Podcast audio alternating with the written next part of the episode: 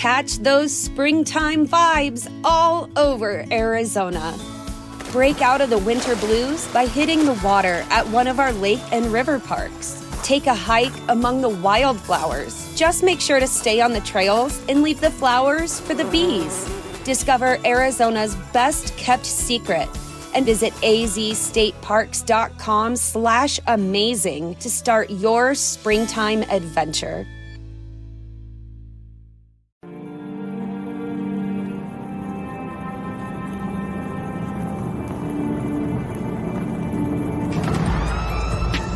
In a world where Carolina Panthers fans have an insatiable thirst for Panthers news and opinions, only one podcast roars ferociously. It's the C3 Panthers Podcast.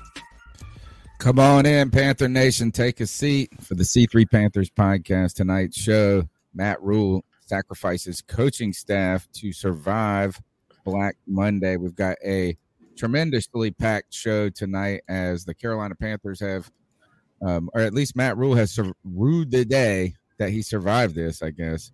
He survived Black Monday, but three coaches, assistant coaches, were sacrificed um, uh, to maintain his job for this period. We've got a lot to talk about when it comes to the postseason press conferences from Matt Rhule and Scott Fitter and Cam Newton.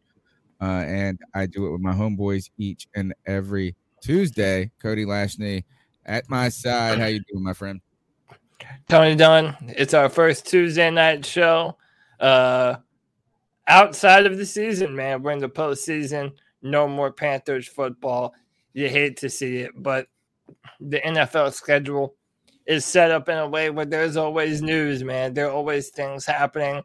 We did not get the firing that we wanted, even though we did get some firings. but listen, there's nowhere I'd rather be on a Tuesday night than here with my boys talking Panther football. And you know that we do it with the best Panther fans in all of YouTube. Tony, you already know him. I love him. It's our man, Drew, Antoine Henderson, ATX19, Brad Dugan, Joey the Blind, Panther, Kyle, Matt Knows Nothing, Maddie Matt, Nick Gaskins, Rex Smith, Zach Rhodes, your boy Will, Tony Dunn, and nothing to it but to do it, brother. Let's roll. The number is 252 228 5098. That's 252 228 5098. Call into the longest running Panthers podcast. Join our therapy group as we uh, recap this past season and a lot of movement. I was going to do a year in review show, guys. I've pushed it back to next week. I've got so much cool stuff to go through. I'm talking about, how about something like this? It's on you, Cody. Oh, he's actually a mid message. My, no, my mic was muted. My bad. Uh, so yeah, listen, my, I even had this thought today, right? Uh, Penei Sewell, uh, I I love the dude. I've watched a bunch of interviews with him, seeing some stuff about his background. He is a physical freak, dude. They, the Panthers are a better football team with Penei Sewell on it. There is no doubt in my mind. But I did think about this today, man okay, you're the Chargers, right? They just drafted Justin Herbert.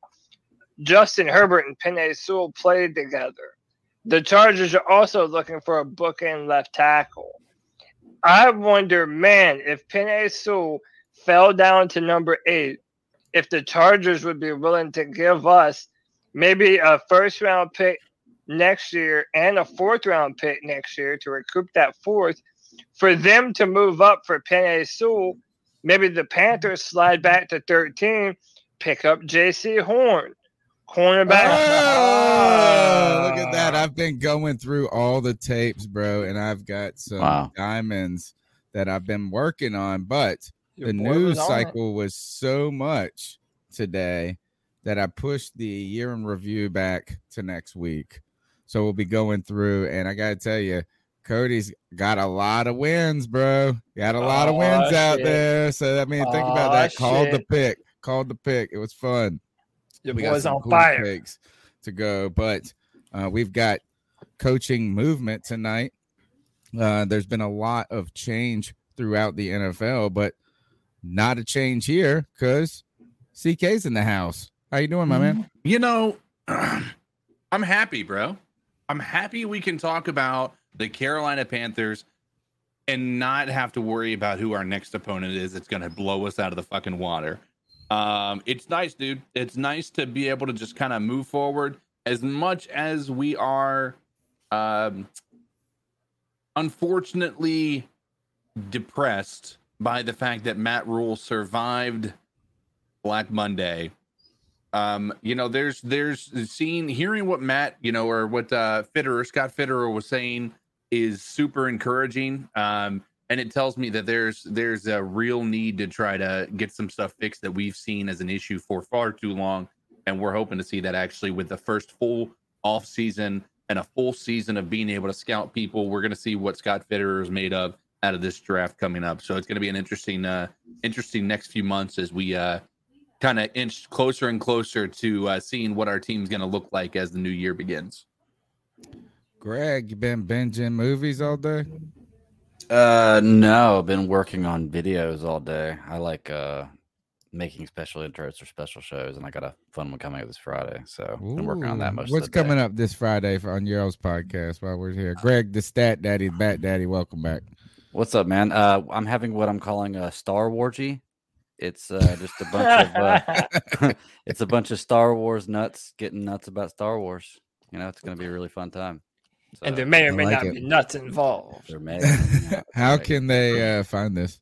It's on YouTube live at 9 p.m. Eastern Standard Mm. Time. Uh, Super Friday. Civil Service podcast Fridays. That's Super right. Hey, Civil Service right after- Second.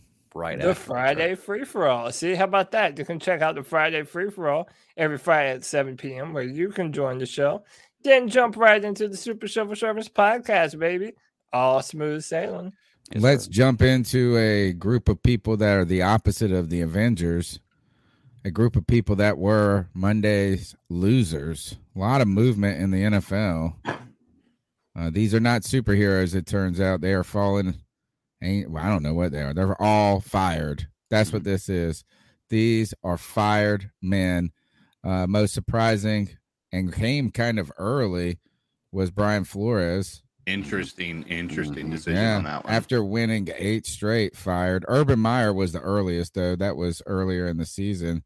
And late today, news broke that Joe Judge with the New York Giants, who I believe are also five and or 10 and 23, which is probably the same exact record that the Carolina Panthers have in the same amount of time, have moved on from Joe Judge.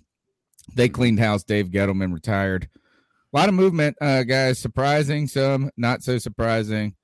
Cody, the coaching carousel has begun, and somehow, to this point, there is a wanted man that is not on that list. Yeah, sadly, Matt Rhule is not on that list. But I wanted to pinpoint one of these because I feel like we might have a similar situation brewing here in Carolina due to a clip that you just played for me, Tony. Uh, but one of the things that you find out is that there really ends up being these large rifts between general managers and head coaches and what players get to play and personnel decisions. And, you know, recently it had come out that, you know, uh, the general manager of the Dolphins, whose name escapes me, he was the one who drafted Tua, and Flores wanted Herbert. Um, apparently, Herbert, uh, or p- me, not Herbert, but Flores was one of the ones who really wanted to bring Deshaun Watson in. That's where all those Deshaun to Miami rumors were coming from. Uh, they were heavily involved in that. But it's so stupid, man. Brian Flores finished the season on a seven, I believe, a seven game win streak.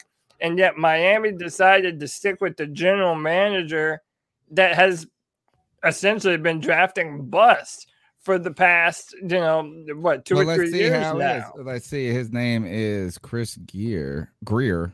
Yeah, Chris Grier. says whoever this is, he looks young. Uh, 22nd season with the Dolphins and six as the club's general manager.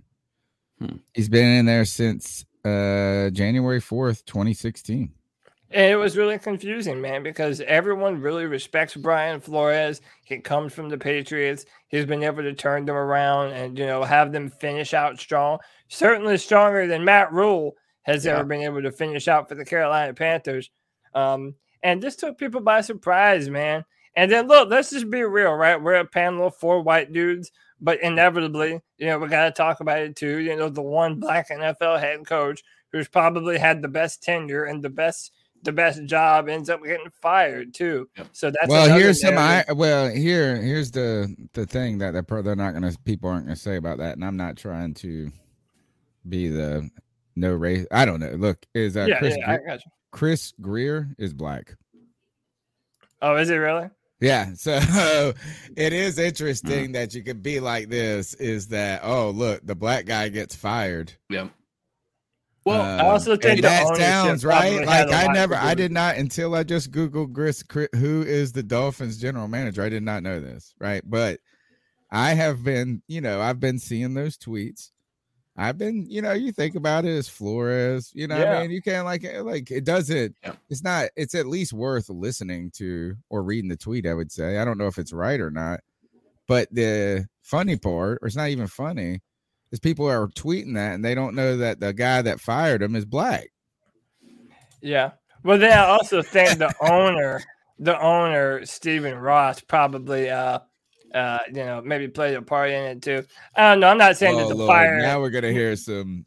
Well, I'm not saying that anything was, that. was motivated one way or another. What I will say is that I, I expect Brian Flores uh, to be a head coach very soon. Uh, Yeah. Listen, I mean, let's be real. Panther fans are wishing uh, any day now that we hear that Matt Rhule has been fired, and in return, we're fire or hiring Brian Flores. I think a lot of people would like that. Um, but other than that, Tony, outside of Flores, um, none of these are surprising to me. Matt Nagy to Zimmer.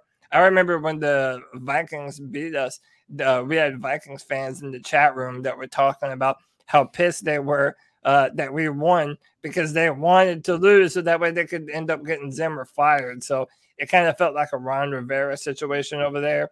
Fans Yeah. were just ready to move on and go in a different direction. Zimmer's a boss, dude. Zimmer, do you know he Yeah. dates like a 22 year old supermodel or something Oh, does he really? No, I. Mhm. um, Money will do the- that. the the one that I did want to talk about also is Joe Judge, right? Hired the same time as Matt Rhule. Yep. Mhm. Um, you know, similar records, and that Joe similar Judge issues with the running back. similar issues with the running back. all Wasn't he in talks stuff. to be in Carolina too? Uh, Like, hey, uh, uh, a quarterback that isn't worth a damn. Well, Mhm. so if you remember, Greg, the Giants wanted Matt Rhule, and Matt Rhule leveraged the. Panthers against the Giants. They wanted Matt Rhule first, and they ended up getting Joe Judge um, in return. But the fact that Joe Judge and his Giants played the Carolina Panthers this year with the worst roster, and look what happens. They absolutely us. destroyed us. They shut us out. Oh, that's his girlfriend? Bro. Dude, no shit. Hey, that's what NFL coaching money will uh Just a football we'll get you fan that. is That's what here. money will uh, do. Like here, I think. uh I mean, this is it's not. This here's another one. Go ahead, keep talking. well, he can afford her. but oh, um, don't, man. Or we just give him some dap. Y'all, all y'all are just tearing him down, man. I'm sitting here trying to build this man. Look at this. no, I'm sure she's with him because you know he's just the sexiest man A, alive. a great guy. Yeah. Great guy. she is a a rock hard bod, she- you know. You know what? What if she dumps him because he's no longer a coach? I mean, you don't think she was getting? you don't think she was? uh She was dating him to get close to NFL players so that she could just be like, "Yeah, Oh, honey, I'll be home later. Don't worry." Dalvin Cook is going to be busy for a bit. Don't try to reach out to him, dear. Yeah. Uh, in our chat, Jake the Snake just that's his girlfriend. He just found out on the podcast that uh, uh his girlfriend has a sugar daddy in the name of Mike Zimmer. Uh, Sorry, but bud. Yeah, sorry, dude. Hate to hear it, man. But Joe Judge which one Uh, of these is- jobs is the best walking in? walking in. Oh, to, Dolphins. The Dolphins. Yeah. no, I would say Yeah, the, what about the no, I'd say the Bears. I would say the Bears. What? Uh, No. Bears? Yeah, Ju- give me Justin Fields. Give me Justin Fields, Uh, a young football team. They have No, good defensive They players. don't have a young. I have to football look at team. everybody's debt draft situation too to really, really assess Mm. it. Yeah. I was Dude, thinking the I can- I Justin can see it there. Jefferson guy. That's chat, was put your thinking. opinions in the chat. Let us hear it. Which is the best job out of all the ones on the screen? I see a lot of Broncos. Broncos. See, the problem with the North, you know, but here's the Mm. good thing is Rodgers is either going to go be moving to another team or may have a limited amount of time ahead of them. So while the NFC North sounds intimidating at first, you know, because Rodgers and them are just tearing everybody apart, you know, the future could be all right there. Um, the, the, it's kind of tough, man. I was thinking about this the other day. Is like, doesn't it suck? Like, if like even if the Jets get a little bit better or the Dolphins get a little bit better, you still got to go against the Bills and the Patriots Right. twice a year. You know what I'm saying? And like right now, the Bills are a juggernaut. That's a tough division to walk into. That's what I would just say. So I don't Um, understand why people are putting Denver. Like they don't have a quarterback. If I'm if I'm a young head coach and I'm picking, I want to go somewhere where there's a young quarterback and, and I can build around that player. So the the the Bears are an option. Um, depending on what you think of Tua, uh, the Dolphins are an option. I don't uh really like. I mean, listen, I've never been big on Kirk Cousins. Right. You know, I've yeah, I'm not saying he's a bad quarterback, but it's like he's not my first choice. My Uh, boy Tra- Clip always says this: is Kirk Cousins plays only only plays good at one o'clock on Sundays, but in prime time or any time other. You know what I'm saying? Like Yeah, he's you can't gonna depend on it. shit Can't the depend bed. Like he gets Yeah. on third Monday night football, done seven Yeah. picks. Yeah.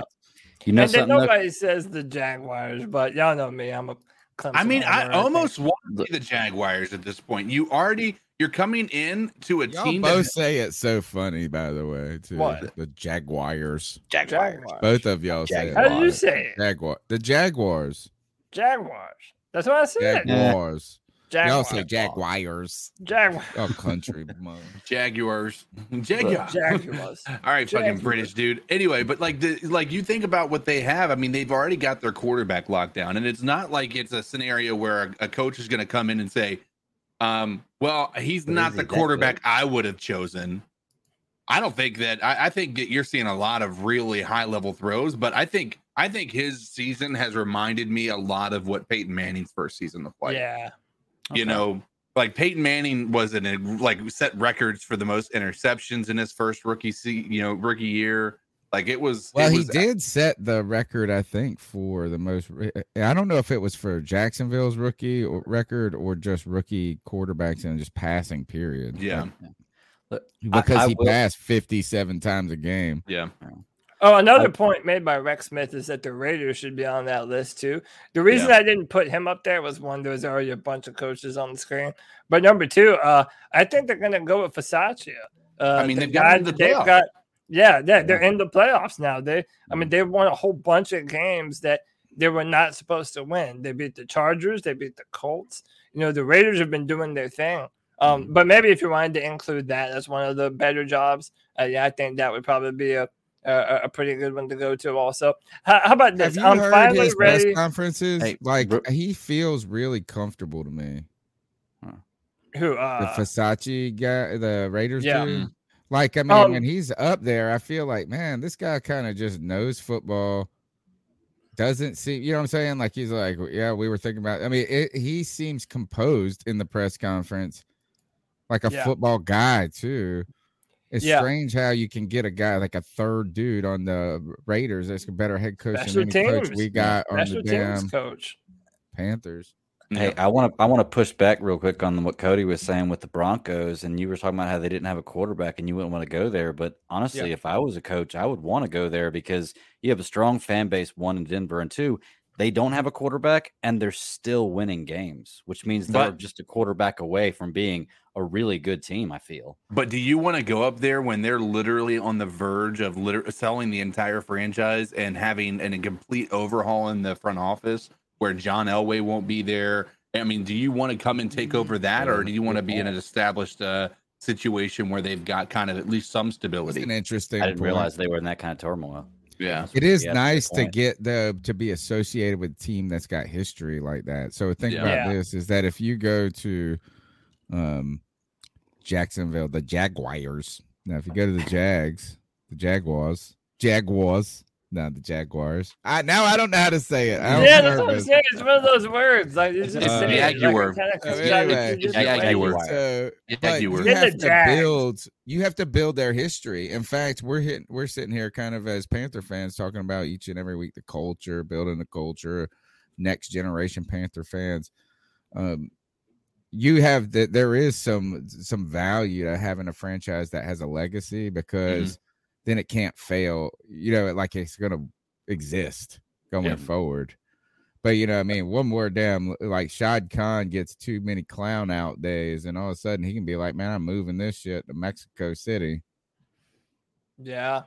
I don't But know. then- you know, what I mean, but it's, but you're never gonna have that with Denver. I mean, I don't know. Is wouldn't it be cooler to be like if you're gonna be the coach of the Green Bay Packers or the or or the Jacksonville Jaguars? Hmm. Jaguars. also think of this. If you're gonna go there, uh, you know, no income tax for the state of Florida, so that's a benefit Mm. for Jacksonville and Miami.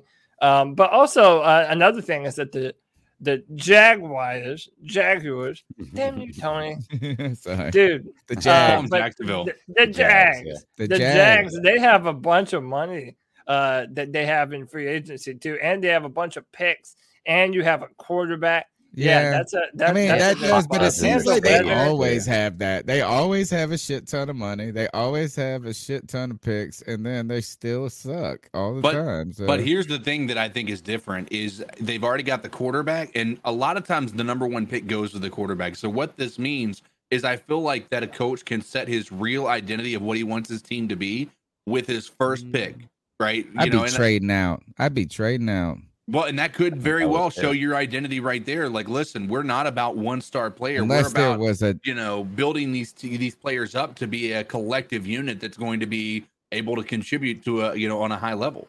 there's only one position I would keep that first pick for if I was Jacksonville. Left tackle. Nah, I think it would still. I would think it would just like unless there's a defensive end that can, like if a defensive end like Clowney's type of pedigree came out, you know what I'm saying, like the guy or Peppers type thing. You But, just I mean, this is what I I want even- 12 sacks right now. Other than that, I feel like I would trade back. I mean, even just trade back six spots, you still get that left Well, tackle. Also, Anyway, uh, one one of the things that you're going to find out in this year's draft too is that there really isn't a player that screams number one overall pick. Yeah. And I've been looking, so uh, I told everybody I'm I'm finally uh uh going to start looking looking at players and those videos, those film sessions, they're going to be coming to the channel very soon too. But I'm just trying to get a lay of the land for this Mhm. draft and what I've been looking at. And so far, if you look at the top, uh, there is no uh, one uh, must have like number one pick in the draft. You know, there's a bunch of guys that are in consideration, but um, this is going to be a fun draft this year, man. Because especially with the Panthers picking six, uh, I really don't know how this board is going to fall. I don't know what the teams in front of us are going to do. So this draft is going to be a fun one, man. Um, because it's like all of the the more important, uh, like all of the the better players in this draft. You know, there are scenarios in which they could fall to us. Yeah, I mean, even guys like Aidan Hutchinson, Kayvon Thibodeaux. Um, and by the way, we'll get to this at one point too. Uh, Scott Fitterer mentioned in his press conference that uh, you know we need to get bigger and stronger and more physical on the defensive line as well.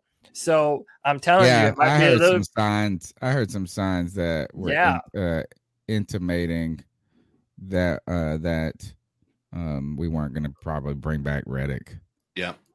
Like I think there's two cl- clue in each press conference that said we need to get bigger on the defensive line, and you were like, Reddick, and Reddick. That's, that's what I was thinking.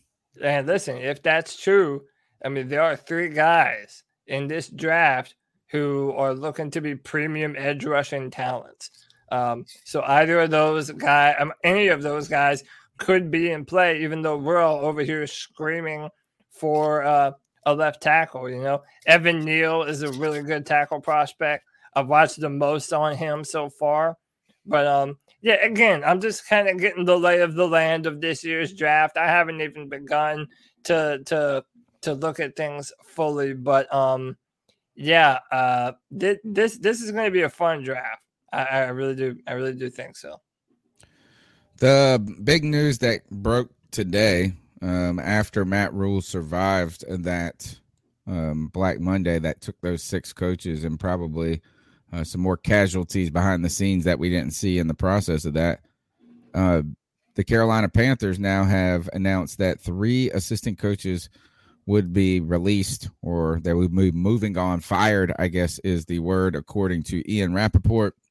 The Panthers have fired offensive line coach Pat Meyer for his offensive coaching, special teams coach Chase Blackburn, and uh, defensive line coach Frank Okam. Interestingly, the Car- Matt Rhule has fired his defensive line coach two years in a line, O line, and special teams, dude. He, he fired the defensive line coach last year too. Passing the buck. So Frank is- Oakland was so a funny. was a rate like he got a promotion la- at after they uh, moved on from Yeah. whoever that was. I forget his name. I It looked just- it up earlier It today. makes no sense. I'm not saying the defense was like, you know, amazing, but it's just like insane that like the defensive line is the decision that you made. Like out of all the things that were wrong with our offense, you didn't go quarterback coach, you didn't go uh wide receivers coach, you didn't go tight ends coach. You you only thing you ta- talked about with your offense, which is our biggest problem, was Pat Meyer as the offensive line. Yes, was Mhm. that the biggest problem on our offense? Sure. But there were plenty of issues. When has a tight end been an impact player on our team in the past two years? I tell you this is that picture alone. Whoever uh, let the, that picture of Pat Meyer get put up on Panthers.com should get fired. Good God, that's a not a good look for Pat Meyer in that picture up there. Um, but I think this is Frank Okam, guys, was a casualty not because of whatever he did as a coach, probably, but it's time to fix the books. Got to fix Mhm. the books. And guess what? Guess where he coached at? Baylor. So Rhule was like, I Mm. got to get some of these Baylor names out of here, homie. So sorry, bro. You are a casualty. Uh, Chase Blackburn surprised he made it this far, to be honest. I thought he could have been the guy that was sacrificed instead of Joe Brady. I know Yeah. it wouldn't have really been enough. But Yeah. guys, uh, your reaction to uh, Matt Rhule's sacrificing of the coaching staff to save himself the lifeboat. Not a lot of space in there anymore. Joe Brady No. was cast off. They've been uh, bucketing water out for the last few weeks, but these three Mhm. got to go. Yeah. So He's uh, running I- out of excuses right now. Yeah, I, Yeah. I uh, shout out to Trap in our comment section uh, in our chat room because uh, this is the perfect perfect answer. Rhule is running out of people to blame.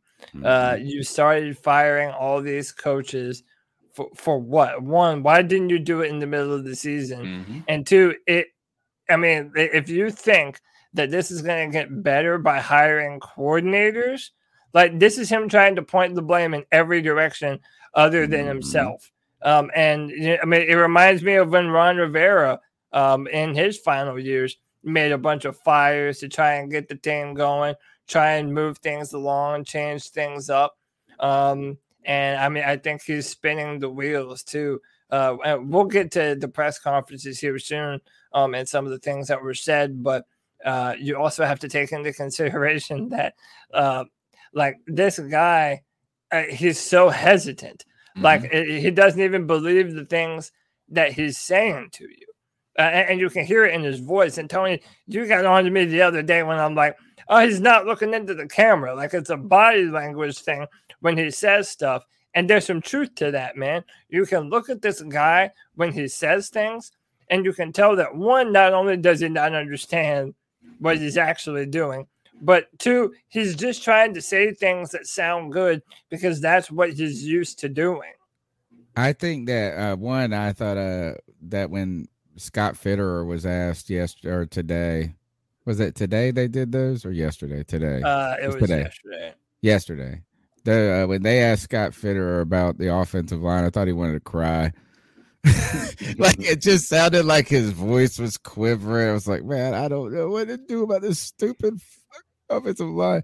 Um, I do agree with you about the Matt Rhule. Is i- you're right? Is that he is he's under a lot of pressure. And here's the one reason that uh, th- this is not interesting, I think, because as for all the people that called for Joe Brady to be fired.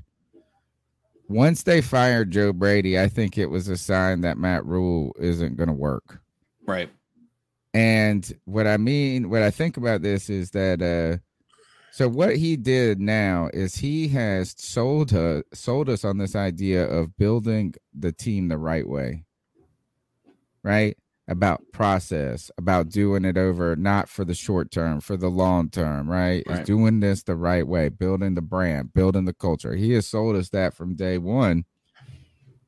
But at the first sign of struggle, he cast Teddy Bridgewater to the wayside. Mhm. He cast Joe Brady to the wayside. Cam Newton. I mean, right out of the Yeah. gate. And here's the thing is he's fired all the people under him. And what happens? What if, if he goes and hires other people and they're ju- like if he hires a rock star coordinator and all of a sudden we're really good? I want to know is what is Matt Rhule really doing? Like what's he do on this team? True. Right. I'm saying if if all Yeah. of these guys are the problem, if Joe Brady was the problem, Pat Meyer's the problem, Chase What was what's the point of Rhule? Yeah. Yeah, like what the fuck are you doing up, up there? Yeah, what do you do? How are you not? How are you not in charge of this? And why are you doing it now? Like our Mhm. offensive line was getting their shit kicked so hard this season, especially on the offensive All right. interior. It's like now you make these. Now you make these these moves. It's like we, we see right through it. And how about this? Our defensive line coach.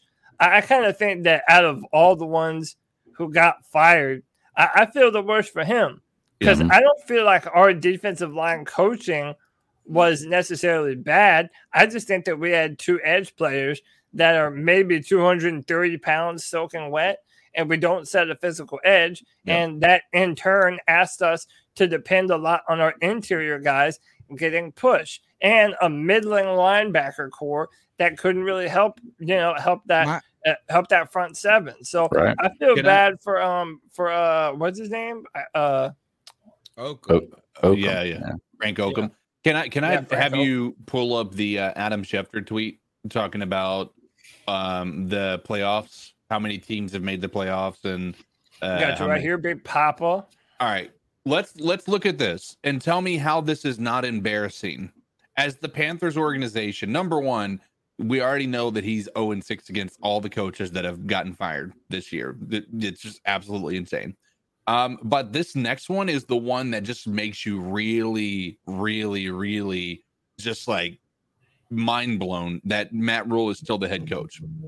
So since the NFL expanded to the 14 team playoff where they have three wild cards now instead of the two like they had for years, um, there have been 21 total teams that have qualified for the playoffs. That means that two thirds of the entire NFL have qualified for the playoffs, have made it to the playoffs in that time. All the other teams, the 11 other teams, have that haven't qualified, have fired head coaches, except for the Panthers. So when 66% of the entire league has made it to the playoffs in two years, and you're one of the teams that didn't make it to the playoffs in either of those two years, and you're the only owner that didn't decide to move on from your coach, I feel like that's kind of embarrassing. And when Adam Mhm. Schefter is tweeting that as a very clear message to the Panthers, like this is clearly stating this is weird that Matt Rhule is still the coach for the Panthers. And, And, it's how about out of all the coaches fired, Matt Rhule is 0 and 6 against them. yep. All the coaches that were fired, Matt Rhule lost to them, but in humiliating fashion. Like I said earlier, the Giants were one of the worst teams in football this year. Mhm. Okay, the very worst teams in football this year. They dirt stomped us. They absolutely dirt stomped us. They embarrassed us, man. Yeah. I'm telling you, it was arguably the worst performance by a Panthers team in their team history. I mean, I have a statistical argument that says that's the worst game we ever played. I mean, think about that. Uh, the thing I want to just go back to real quick with when we when Matt Rhule fired Joe Brady, and then now he has cleaned, he has changed his all this staff underneath. Is that the the main reason to keep Matt Rhule, right, is the only reason to keep Matt Rhule at this point is that it's not that bad. It's not as bad as you think. We're moving in the right direction. We have like some processes and some evaluate. You know, we know like we're we just got to get a couple of things fixed and right, and we're going to be significantly better. Right? I mean, that's the argument for keeping Matt Rhule in theory, right? Give him the time, Mhm. let him do it, let him get real, uh, finally get used to the rhythms of the NFL season, the off season personnel management. You know, you should be good. You're going to be getting better, right? Yeah. What that says that tells us is patience, stability, confidence in what you're doing. That is what that means. All right. Well, you know who the person running the show is? Matt Rhule. And guess what he is not exhibiting? Patience, confidence, right? Is that he's the one firing all these people. Yeah. Mhm. So what does that tell? That tells me that like it's not us freaking out, and that's why I just don't know why you're gonna keep panic. Matt Rhule. It's like what what's the best the the best best case scenario that could happen at this moment when it comes to the like Matt Rhule. Like if we were uh, like Matt Rhule fools, So you would out get like to- uh, all of a sudden you would flip the offense. Go ahead. Yeah, I mean, well, this is right on what you're talking about. Um, uh, the champs 15 with the 499 love bomb. Appreciate it, man. Uh, there's a chance for Rhule to still get fired. Tepper hasn't spoken yet, and don't forget, It's true. Peterson got fired on a Wednesday last year. So a lot of Panther fandom is still kind of clinging to hope that maybe this might happen. And you see, it's us doing things like this. It's Twitter going crazy with tweets like the ones that you see in front of you. It's everyone saying, hey, isn't it kind of coincidental that one, we're on our third year? Normally, if a coach doesn't show at least a playoff push by the second year, you know that it's not going anywhere anytime soon. At least if they don't show a, mar- a markable, you know, upgrade and what you did from last season. Even if it Right. looked better, like even if it looked better in any way, shape, or form, it didn't though. Like Yeah. that's the problem. Yeah, It's there's not really much Yeah. you can find to that like you can pin on like as a something to be hopeful to build on, right? Still the same questions, maybe even exacerbated more, right after after last season. But if here's the thing is what is like by keeping that Rhule, what is the best best case scenario that could happen for him that where all of a sudden we are what would it take to change our mind on Matt Rhule? Like all of a sudden and next year we go, you know what? Matt Rhule is the coach of the future. I'll tell you. I don't think there's anything. okay. I- I, I- see. I I, do. don't I think I'm with you, Greg. Is like don't I don't, think think, there's is. anything realistic. I do not think Yeah. there's a realistic pathway for us to really change our position. Oh well, I don't it. think it's realistic, but I'm just saying if you ask me what it would be, it would be this: is that you know Matt Rhule is in charge of all football. Say so, yes. All football decisions are on him, right? Well, I kind of hope that Scott Fitterer takes some of that away from him, which we're still going to talk about in more detail. That's there's a we're, we're burying the lead a little bit, folks. There's something big that we're going to play when it comes to Fitterer. Uh, but if Fitterer has control over the roster and takes some of the control away from Matt Rhule, even as far as positions, like what players are going to play where. And then Matt Rhule got to do nothing Mhm. but coach and just be a head coach, then maybe and only maybe could there be a potential that we're just not seeing the best of Matt Rhule because he's having to dip his toes in so many different bowls of water. Yeah, he's having to do so much. To me, that is the only scenario where this Matt Rhule thing could work out. And if we if we're able to upgrade uh, the quarterback and offensive line position in a meaningful way in one off season, but that that's a tall order. Mhm. I mean, for me, the thing that I would need to see is I would need to again. I think the same thing we saw that you know we talked about last year. I would need to see him pass the eye test. I haven't felt like in his press conferences that he has head head coach pedigree. Like I don't feel like that. I've uh, you know seen confidence in his ability to. I mean, how many? Like I think it's pretty much 17 games that we have burnt at least one time out in the first quarter. Like just little shit like that that just adds up. We're the number one team, at least at one point. I, I haven't looked at the stats recently, but we were the number one team at some point, and at, at you know in the league for most penalties, right? I mean, it's just it's just these little things that just continue to add up, and I just am not seeing anything. So if if you see him just completely turn the corner, and year three is like, I listen, if we go and we make If the playoffs happens, next year, If that happens, CK, guess what's going to happen is that we're going to give all the credit to whoever he brings in as the offensive coordinator. Mm. but you can't for the mm. like for that type of stuff though. Like, I mean, like the penalties and stuff like that. I think you still gotta. There's still gonna be value that's gonna be going to Rhule, right? And so, I mean, you got to keep in mind, even if you want to talk about this year, like you could say that he's had two offensive coordinators and failed. Well, really, he had one, and the other one was just continuing the playbook. Because I mean, they're not going to install a brand new playbook with with Joe Brady gone. Like they're going to be doing the same shit. There might be a couple of tweaks, but for the most part, it's still going to be Joe Brady's offense. Right. Um, so I mean, it's really one offensive coordinator that was there. And so if things do improve, yes, you can put that on on on you know whoever the new offensive coordinator is. But I think there's also going to be some value that goes towards Matt Rhule if he's able to fix the you know and start to say things that that actually make sense that make us believe that he is the leader that we wanted him to be when he came here. Um, we just haven't seen it yet. Not not for me. There there's absolutely nothing that he can do. This relationship was broken for me from day one. Y'all know I've never really I've never been on a Matt Rhule train. Uh, I think the hill's getting big now. It's like blowing up like crypto. The hatred for Matt or Matt Rhule wanting him to get out of here. I don't think anything this guy does will ever change my opinion about him. I'm just done with him. I wish him well. I'm ready to be done. I'm ready to move on. I just think it's such like uh Cody was saying, a tall order, right? Like the things at this point, now that you've cleared all this staff, you said we didn't know what we were doing with our offensive plan. We got to get this offense better. He's going to tell us um a lot. He's going to tell us um well actually here this is what Rhule said. This is what said this is Rhule in the press conference uh in the aftermath addressing this very question. Um, I, I would say that you know we kind of know what our issues are. You know, at the end of the day, guys, we're we're the 30th ranked offense in the National Football League. We're the second ranked defense. So like If I hear Um, this second in a league in time where you know you, time, I'm like, you have to I you hate to score points, you know, to to win. So um, we know what we need to do to fix it.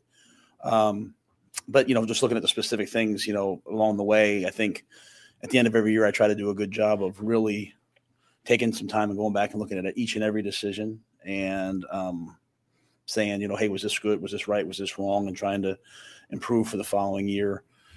But uh, I'll t- just, just, just so you know, I mean, it's it's agonizing that that happened. I mean, we're, we're all we're all in here today working uh, we're to working make sure five and twelve doesn't. working. Um, this is the thing, Matt Rhule is you said you know what's wrong, and we know how to. We're gonna fix it. We know how. I don't think you know how to fix it. I think we all know what's wrong. Yeah. we can all see what's wrong, right? But I don't think you know how to fix it. I don't know how you know, like what you're gonna do at quarterback. How are you gonna fix that now? How are you gonna fix this offensive line? How are you gonna manage? Um, keeping the defense that is statistically ranked number two that gets smoked by everybody. I feel like, but at the end of the day, you're losing Haason Reddick, and everybody has continued to say we need to get stronger on the defensive line, right on those edges, like Cody was saying. Fitterer said that. Matt Rhule said that in his press conference. So we all know what to do, but how are you going to do it? That's what uh, I'm saying is I don't think they can do like if he brings he's going to have to bring an offensive coordinator that all of a sudden is a magic man, right? Gets a uh, you know institutes a playbook, gets everybody on the same page, gets this offensive line clicking, and either somehow we trade for a quarterback or somehow he makes Sam Darnold the second coming. And then at the end of the year, you're, you're what you're going to say is this: is you're going to say, first of all, that's not realistic. That's what I'm going to tell you first. That's not realistic. Second, we're all going to praise that dude and celebrate him. We ain't going to be like, oh, well, Matt Rhule's the future. Hey, uh, you want you want to hear one of the most uh cringe, one of the most cringe-worthy moments I've ever heard and seen from a Matt Rhule press conference? he was asked about picking up Sam Darnold's fifth year option. Dude, Oh, yeah. listen how collective. cringe. Yeah. um, um, bringing him here to be the starter. You know, knowing that if he had a great year, that he, you know, he would would be a high, high you know, high price guy. And if if if he's their starter at that number, it's, that's that's that's low end starter money. So um, that was a decision made. Uh, it was a collective decision, and you know. Um, uh, I can't have much more to say than that. to be honest with you. Look at that face at the very end. Look at that face, man. You know he doesn't believe he doesn't believe a damn thing that he was saying. He knows he fucked up. This organization knows that they fucked up, and now they have to wear it. Now Yeah. they have to just wear it. He The looks like a that's so- buffoon, and he deserves to look like a buffoon. That you know how stupid that answer is, though. We could have picked up his fifth year option at any point during the fucking season. Right. No, you got to do it. You had to do it. You by have to that. do it the year before. Mm. Yeah, Do you really? I think so. I thought think you have there's to a do it before deadline. the end. We had a deadline by like June second or something like that. Interesting. I didn't know that. Hmm. No, so we get that like they have to pick it. It's kind of like one of those things is I think it helps the player because like but you guarantee you're going to pay them. yeah, Like, but you, don't can't have pick to it pick up, and then they get hurt and then you be like we out we out on it. So, So I they- do think Do you think they felt best- obligated to do it to maintain to keep? I mean, to make that second round draft pick worth the the fact that we traded for him? Right. Because best case scenario there is you get one year of a cheap quarterback, right? Because if he does really well, you're going to sign him. So no, it doesn't make it worth it. You know, that's best case scenario. You, you Right. get one year of a cheap quarterback. Then if he does really really well, you're going to sign him to a big deal anyway. See that right there? The given Uh. signs are excessive blinking and stuttering. It's all body language. All you have to do is listen to this man talk, look at his body, listen to the shit that he says, listen to how he says it, listen to how little conviction he has when saying the dumb shit that he says. It it's obvious, man. This man has been exposed to the world, and we're all waiting for David Tepper to grow a big pair of brass fucking balls and get rid of this asshole. But Mm. he's probably too uh too rich to care about what we peasants have to say. So Well, let's stay on the Darnold topic. Is that Scott Fitterer was asked about Darnold, um, and it's could he be the future? Could he be a closer quarterback? This is the first question asked to Scott Fitterer about Sam Darnold. a closer. A closer. Are you still is is Sam Darnold that quarterback for you? I think Sam's still developing. We have we have to help him. You know, everybody looks at the quarterback position just as the individual. There's so many other factors that go into it: the receivers, the offensive line. Um, there's there he had a lot of leakage. He had a lot of pressure in his face, and it's tough to play the position. It, if no matter who you are, if there's pressure in your face, so we need to give him a, a we need to help him in that situation. Uh, he's still developing. He's still a young quarterback. He's been through several offensive coordinators. Um, you know, to say to answer that, I don't know if he's there yet. He's gonna be. I think we're gonna work with him to get there, but we're open uh, uh, to the idea of him being that. Scott, this whole- open to the idea. I mean, again, I know he's doing the proper speak and not wanting to just lambast a player and throw him under the bus. And yeah, our protection is terrible. But again, like we've already done this evaluation thing. And it's like I said before, I only signed up to do this. Will Sam Darnold be your franchise quarterback experiment? I signed up for this shit for one year. For one year. This was the year that we were going to find out who Sam Darnold was. The fact that we failed to put pieces around him, now there was another season where he's had his ass kicked up and down the field. How are you going to find any confidence left in this man? There is no guarantee that even if you did put a good offensive line around him, that he's going to be a better quarterback. Most of his uh, worst plays come when he has a clean pocket and he'll just throw the double coverage, man. He's trying to find angels in the end zone, dude. It's it, it- it's embarrassing. Um, I, I'm I'm not just like uh, what Greg said about uh, Matt Rhule, how you can't imagine what would happen to cause you to like the guy or trust the guy. I'm the same way, man. I cannot imagine Uh, like what would have to change at this point for for me to think any differently? It's it's embarrassing. About Fitter? Both Yeah. both um, Matt Rhule and Scott Fitter had a lot to say about how the team needed work on the offensive line going forward. Here's Scott Fitter first, then we'll go to Matt Rhule. early right now. Um, our focus is going to be, you know, building that offensive line.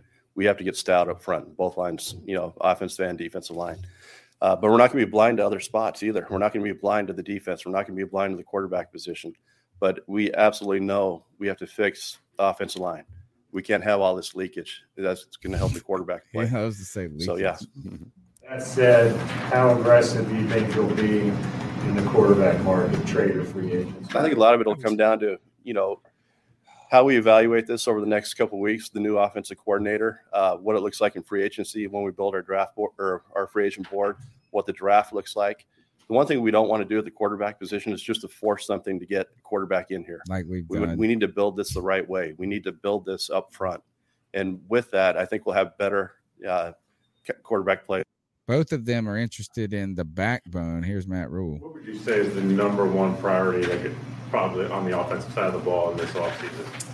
I, I I think we just I think we have to build the backbone of our team. You know, I don't think we can win without having a dominant, uh, you know, front seven offensive, you know, line performance. I think we've done some investment in it. Obviously, we've invested more in defense than on the offensive line, and that investment is some of these some of the same guys that are here. I don't want to throw them under the bus. It's them coming back and improving. Um, it's the tight ends in the run game. I just think you know till we can control the has line of faith. scrimmage, um, you know, it'll be hard to win. You know, and so you know we've we've had a couple games get away from us. We've also had some one score games. You know, in in one score games, games where we had the lead, the ability to, to run the football, protect the quarterback, I think is important. So.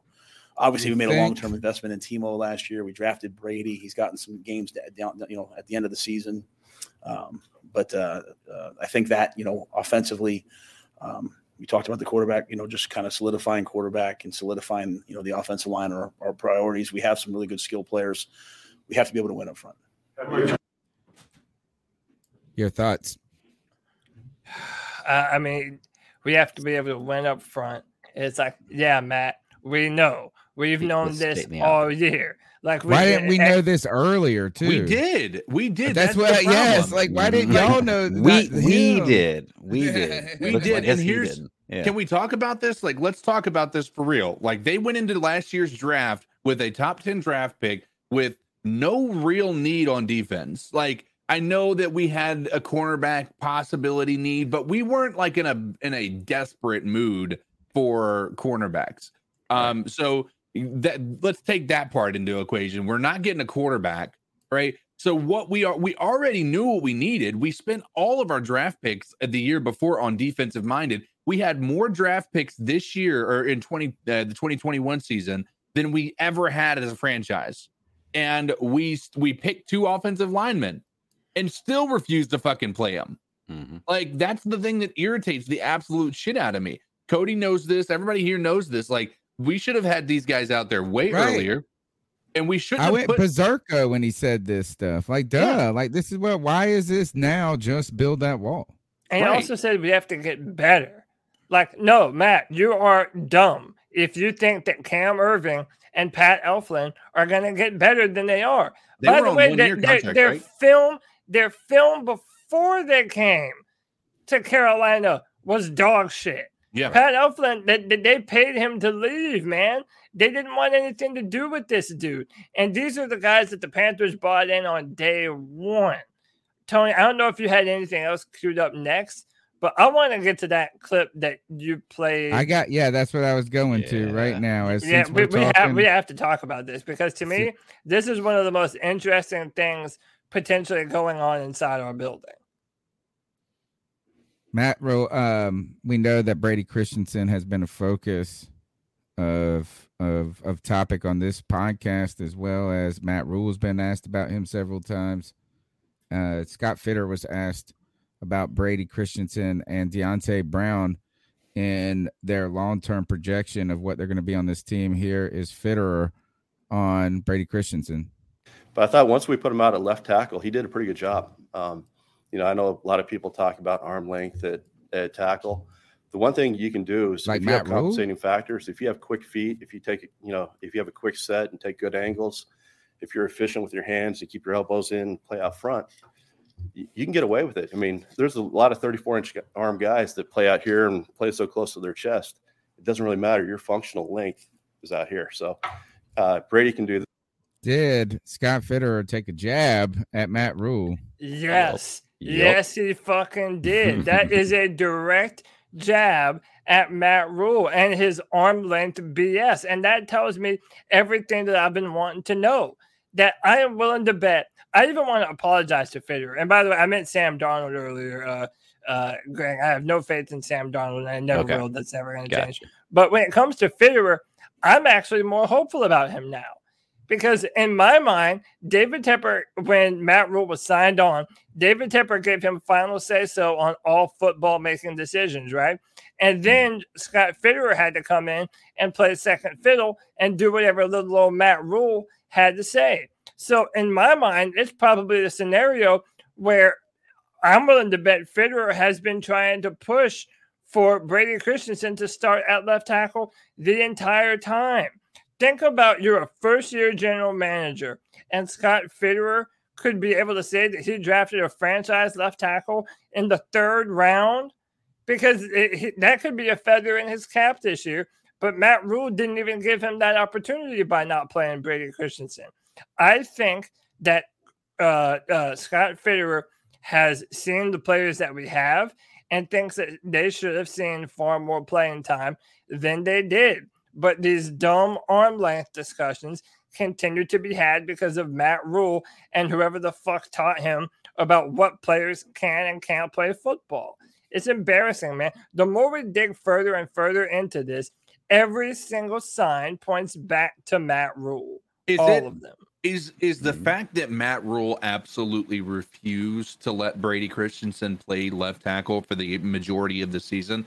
Is it not him spitting in the face of Scott Fitterer for drafting a left left tackle and then Yeah. saying, you know, you know what, we're gonna put him at guard though, right? We're not gonna. I know he's been a left tackle and you drafted him. And, and- and listen, this is all speculation. This isn't me reporting anything but you got to think if you're if you're a, uh, somebody who's scouting these guys right and you're seeing a guy play left tackle and he's playing it well yes it may not be in a stacked division right but he's playing well right how i mean wouldn't you as a gm or as a scout say like i think that he's i can't grade him as a guard but i can grade him as a left tackle and as a left tackle i think he's worth a third round draft pick right so spitting in the face of matt rhule i mean of, of scott fitterer by not playing him at left tackle is what I feel like is taking place in that case. Yeah. agree. I love the comment on the screen that Tony put up um, from Mark Carson. Does this foreshadow a rift or philosophy difference between Rhule and Fitterer? And you know, Tony Joe Person came on and said Fitterer being from Seattle, being the type of guy that they're very specific on arm length for cornerbacks. You know, I felt like because of that, we just kind of dumped it on to Scott Fitterer like he was co-signing uh, these decisions that Matt Rhule what was making. But I mean, to all of you and to all Panther fans, hearing that that 100% makes me believe that there is a real rift between Fitterer and Matt Rhule, and they have differences on how this team should be run. Assuming that's true, yes. I mean, he could just be say he could see the writing on the wall and see how everybody's turning on Matt Rhule and how Matt Rhule's trying to fire everybody and just trying to get on the right side of wrong here, you know? He did say the exact thing that people who have been anti-arm length, like the opposite thing Rhule said. I mean, it's like the damn opposite thing that Rhule's been trumpeting. I just think what is interesting here is is this really like are we seeing some sort of evidence about who wanted this guy and when? You know, was Brady Christensen Fitterer's like kind of guy that he's lobbying for and he talked Matt Rhule into him type thing because the, when you hear uh, Matt Rhule talk about these guys, Deonte Brown, Christensen, or whatever, he just continues to say they're not ready. They're not ready. You know what I'm saying? They're just like, you know, they've got, you know, I've I believe in them, but they're not ready. You know, and we see Brady Christensen at this position. We see him here. We do this. So he's that's how he's handling the conversation. They asked Scott Fitterer today about it, and the first thing Scott Fitterer says is, "Man, uh, Brady Christian had a tough year because as a rookie, we played him in four different positions, right? And with limited reps, you play him at these four different spots. That's already hard on any guy, let alone a rookie, to play right guard, right tackle, left guard, left tackle. Right on top of that, and so he came out with this kind of empathy moment, kind of like a Nick Saban talking, you know, pumping his guys up after, you know, saying like how hard they. But Matt Rhule's like, well, we see him as a starter, I guess. We just don't know. So why is it that Matt Rhule is so like he always treats him like a stepchild? And it's crazy. He, he's done that a bunch of times yeah. this year, man. So, Matt Rhule just dude. I still got we still got a lot a lot more to talk about when it comes to the press conferences. Uh, I still got a few more clips that have to be discussed. We still have to talk about the offensive coordinator and what Matt Rhule is looking for in hiring his offensive coordinator. We talked about uh, if all of this was essentially a disaster, right? Is Matt Rhule an embarrassment? But now, if he does make it through this week or whatever, uh, and we do retain him and he gets his way of hiring these people, we got to start thinking about who he can hire. And he made some comments about what he wants in an offensive coordinator. Before we do that, like to thank you all for your support. The number is 252 228 5098. You can smash the thumbs up button. We love all the people in the chat that are participating in the show, all the input, and we'd love for you guys to get in. Why don't we jump in and listen to a cat call or two uh, before we keep plowing through with the um, all of this uh, news that has been breaking this week. So, what are your thoughts on catcalling? Yeah, it's pretty. You shouldn't do that to somebody. And how did that make you feel? Uh, very uncomfortable. So, how do you think catcalling makes the person feel? It feels good, like. Who's that cat sitting in the back corner with his face buried in his nose? Who's that kid that can use one?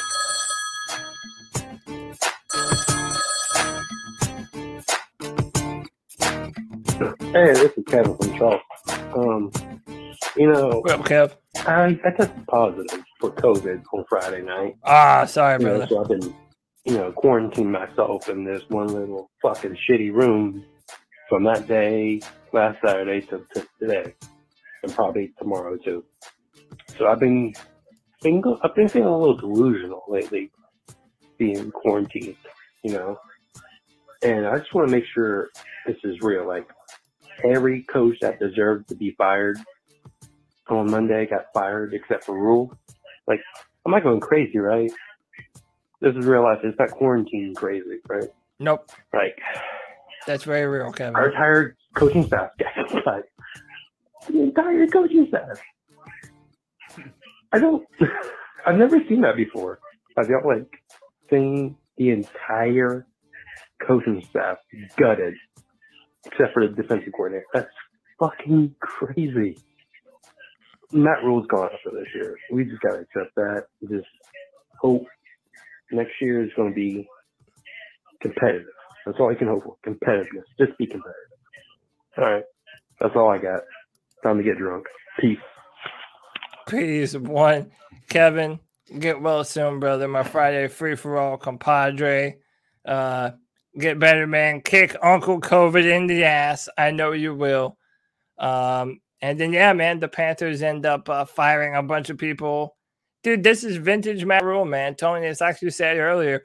We here at the C3 podcast, we don't like it when people uh, cannot take the blame for themselves. And when people throw other people under the bus and, you know, uh, send pot shots at someone else for their own inadequacies. Yeah, we don't like that whenever it happens, man. And especially when you're the head coach and you're the de facto leader of the football team, I mean, not you're not the de facto. You are the leader of the football team, and you, you take opportunities to throw Cam Newton under under the bus. He has absolutely mismanaged this offensive line. It, it's been embarrassing, and yet he continues to point fingers at others instead of uh, taking the blame for himself. And uh, it's embarrassing. It, it's mm-hmm. embarrassing, and that's why we put it on the slide. Uh, we've said it before. It's just been embarrassing. But you want to know what else is embarrassing? It's embarrassing the like ratio on this video. It's really not good. And you know, we know that most of you come here because you have this weird fetish that you need satiated. And dude, there's all kinds of crazy websites. I don't know why you come here for it. I mean, it really is a football podcast, but whatever, dude. We're not judging. Get off however you need to. CK, talk to your people. Ladies and gentlemen, the 2021 season is finally over. All right? We can now look forward and say, maybe we have some hope. Maybe Wednesday, Matt Rhule will be fired. Maybe we'll be able to wake up on Thursday and be happy about the place that our team is at. But I will tell you one thing you guys will continue to show up every Tuesday, every time we have a draft party, all the Friday free for alls. But on this video, you still haven't hit that. You haven't hit the like? Are you kidding me? This is your subscriber shame. Subscriber shame. 155 people watching. 94 thumbs up. Hit that like. Hit that subscribe. Help us grow the show, man. We don't take no weeks off, man. You have us year round. We don't go nowhere. You are going to have this Panther therapy all year round. Support the content. Hit the like. Hit the subscribe. Hit the notification bell for all the draft content that we're going to be having very soon on the channel. And that's it. That's all we ask of you. Tony Hey. down. Let's hit another call, man. Well, before we move on to the call, I wanted What to up? have real quick one go comment ahead. about that one. He he did say something on that that's been bothering me lately that I'm that I've been feeling that I know probably y'all are too, and we've got to face at some point in time about I'm wanting to be competitive next year. If we know Matt Rhule's coming back, and I hate thinking like this as a Panthers fan, do we really mm. want to be competitive next year? Does that do anything for us? And I hate Do you- thinking like that. Do you see this team being competitive next year? No, I don't at all. But I'm saying, is it even something we want? So, so like, even if you got a new Yes. coach, do you see us being competitive next year? No. Okay. No. So, either way, I think David Tepper probably thinks the same way. Yeah. So, I think that David Tepper is probably thinking from that perspective of, you know, again, I talked about it a couple weeks ago. We don't have a lot of hope this offseason. Like, there are things that could happen that maybe we could be, you know, but I think odds are kind of stacked against us being a successful team or even an improved team. I think that there's a lot of cards stacked against us that we're going to be, a, I mean, that are probably going in the favor of us being a worse team than we were this year. Yeah. Right. So I think that my thought is why bring a coach in here that might be able to do something manageable, but not get us to the playoffs and have his first year marred by that instead of, hey, listen, let's let's go ahead and let Matt Rhule tank this thing again. We're going to have Sam Darnold at the helm. We're not going to have any capital to be able to trade for any of these quarterbacks that are out there on the market right now. Mm-hmm. Not going to happen. Well, my, my question is is I, I agree with you. Like, but do we do, do we do as well as we did this year? Is that considered basically us tanking? Because if that's the case, does another number six pick next year make us like the team? No. Like like like like so do or do we need to That's what like I'm talking about with three, Matt Rhule is like next year?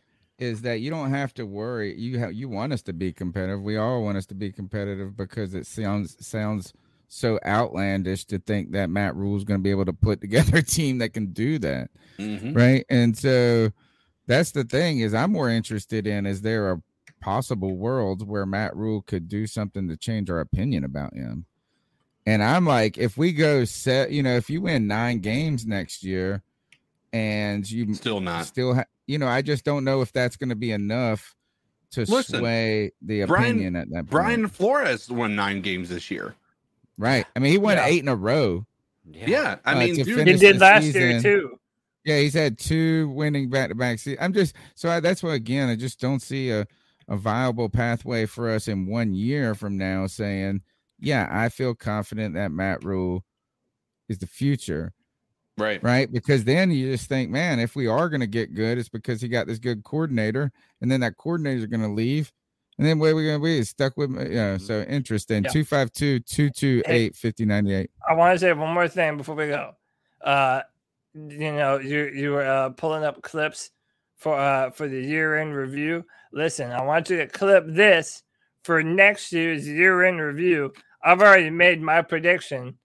Matt Rhule is going to be fired in the middle of the season next year.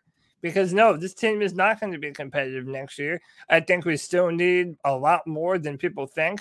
I think the number two defense in the NFL is a very misleading stat uh, that doesn't Anti- account for yes, how many putrid offenses ran all up and down us, Well, and they're all cherry around picking us. as well. Yeah, they, yeah. I mean, dude, it, it, it really is like they're cherry picking stats. My official prediction is Matt Rhule will be fired in the middle of the year next year after another disappointing uh, start to the season. I'm starting a document right now. That was what time is it? How long we been doing this show? We have been I been thought doing there was a time. Oh, hour nine. So that is at ten oh nine. Write this down because that's going in ten oh nine. All right. Uh, next call. What up, Tony, Cody? Just want to first off say thank you guys for all the content you guys create. It definitely has been very much a therapy session for me this season. Appreciate you, man. And first thing I want to say is that Christian McCaffrey 100% needs to convert to a slot receiver. Yes. He is too small and too fragile to run the ball between the tackles. The defenses know that. They're going after him. He needs to become the next Wes Welker, Julian Edelman type player. Hmm. 100% agree what you said, Tony, about the call in the Bills game when the Bills offensive line on third and nine came onto the Panthers sideline, started pushing players around, and we got called for a 15 yard unsportsmanlike penalty. Total Clete Blakeman, absolute bullshit. I hate that motherfucker. You know he wanted Peyton Manning to win Super Bowl 50. Yeah. David Tepper, I think he only cares about making money and he doesn't give a fuck about the Carolina Panthers fan base. If I was a 10 year old boy growing up in Charlotte, the last team I would want to be a fan of is the Carolina Panthers, and that is sad. Hmm. Our defense is pathetic. Against Tampa, Tom Brady picked us apart all season long. Reverse made by Scotty Miller when he ran in for like 30 yard touchdown and not a single player was able to chase him down, push him out of bounds. That is soft, pathetic defense. And our linebackers, probably the worst linebackers I've ever seen play for the Carolina Panthers. I know we were spoiled. We had Luke Kuechly for seven, eight years, and he was legendary linebacker. But Jermaine Carter Jr. is awful. I mean, he never is in the right spot. He's definitely not the answer. Makes adjustments. Shaq Thompson is slow. And I definitely think that we should have drafted Micah Parsons. I know that that spilled milk at this point, but it is what it is. Micah Parsons made the All Pro. He led the league in, you know, tackles almost, lots of sacks. Anyway, hope you guys have a good night. Keep The Micah Parsons argument is is a weird one because I feel like he is the exact same player that Brian Burns is. Like he's he's a he's a he's a standing up, rushing off of the edge type player. He's not a middle linebacker that is commanding a, a, a defense. Like he's he's done a lot of positives for that defense, but you also got you should have gotten damn Slater. Well, the do you know what the sad thing about it is though, CK, is that he is so much stronger than Brian Burns. I mean, this guy can actually bull rush guards and offensive tackles and manhandle them. Uh, and to be honest, that's not something I've seen very much out of Brian Burns. And uh, they do a lot of different things um, uh, with Micah Parsons. That guy's like a master of none. Uh, if you're subscribed to Brett Kollmann, he put out a really good video about Micah Parsons. But listen, the caller's right. It's all spilled milk at this point. But I think that he What points does to a something. that- master of none mean? well, it's like uh, I mean, so okay, it's um, A like- jack of all trades, master. yeah, yeah. It's, it's like saying you you- you're He's a good master at of all. Yeah, you're good at all of the at all of the categories, but you're a master of none of them. So, for example, Micah Parsons is a really good pass rusher, but he's not the type that you want to just leave out there and like you want to move him around pretty much, and he does good at all of it. But you know, as the call was saying though, um, you know, we have a bunch of players on our team that we have to find out the hard way. They're just not elite level talents. Jermaine Carter is not an elite level talent. Shaq Thompson, for as good as he is, um, it you know we've had our our ups and downs with with Shaq before. Uh, he's been the type of player that we've He been had his kind of best year disappointed this with. year. Yeah, his He had best best year was this year by far. You can't really expect it to more than that, right? Like that's the best you're gonna get probably. One hundred percent. I think so. This And- defense could go from being number two to being number 22 if we don't watch out. Well, that's more lis- realistically what it is. You know. I know. Hey, I don't get that number two defense mess. Hey, while you're writing down bold predictions for end of show reviews, I can make one for this year too to start out that you can take down. Is I don't All think right. Christian McCaffrey is a running back for Carolina ever again. So do we which think opens up him being traded again. or Ooh, which opens up him being traded or moving oh. to Oh. wide receiver. So I don't think he's the running back for Carolina moving Fuck was forward. Hey, cover me for a sec. Yeah, He I must agree. Have a mouse in the house. I was um I was thinking the same thing. Isn't there aren't there reports that we're listening for off to offers for Christian I've McCaffrey right seen now? stuff, but I don't know about anything official. Yeah, Scott So- Fitterer said this. He met with Christian McCaffrey, spent 30 to 45 minutes talking with him. I didn't pull this audio out of the million things I pulled. It's the last question they were really asked about, I think, in the press conference. He said that uh very open and candid with Christian McCaffrey that they they see his future with the Carolina Panthers. They think he's a special football player, right? But at the same time, as his job as a GM, if people call, he has to listen. Mm-hmm. So he said, We're not actively shopping you, but if someone calls and offers a king rams, king's ransom, I have to, in good faith for my job, consider it. So he just said, I told Christian McCaffrey that, but he mm-hmm. said, We're not trying to trade you, but I'm in on every deal. Sounds like something the Rams would do. Ah, Yeah. well, you know who the team that we identified in the post game is, or we and somebody else has been. This has been a couple of times that it's been mentioned on this podcast. Is the Bills? Dude, that, that- I, I was actually at a uh, Mm.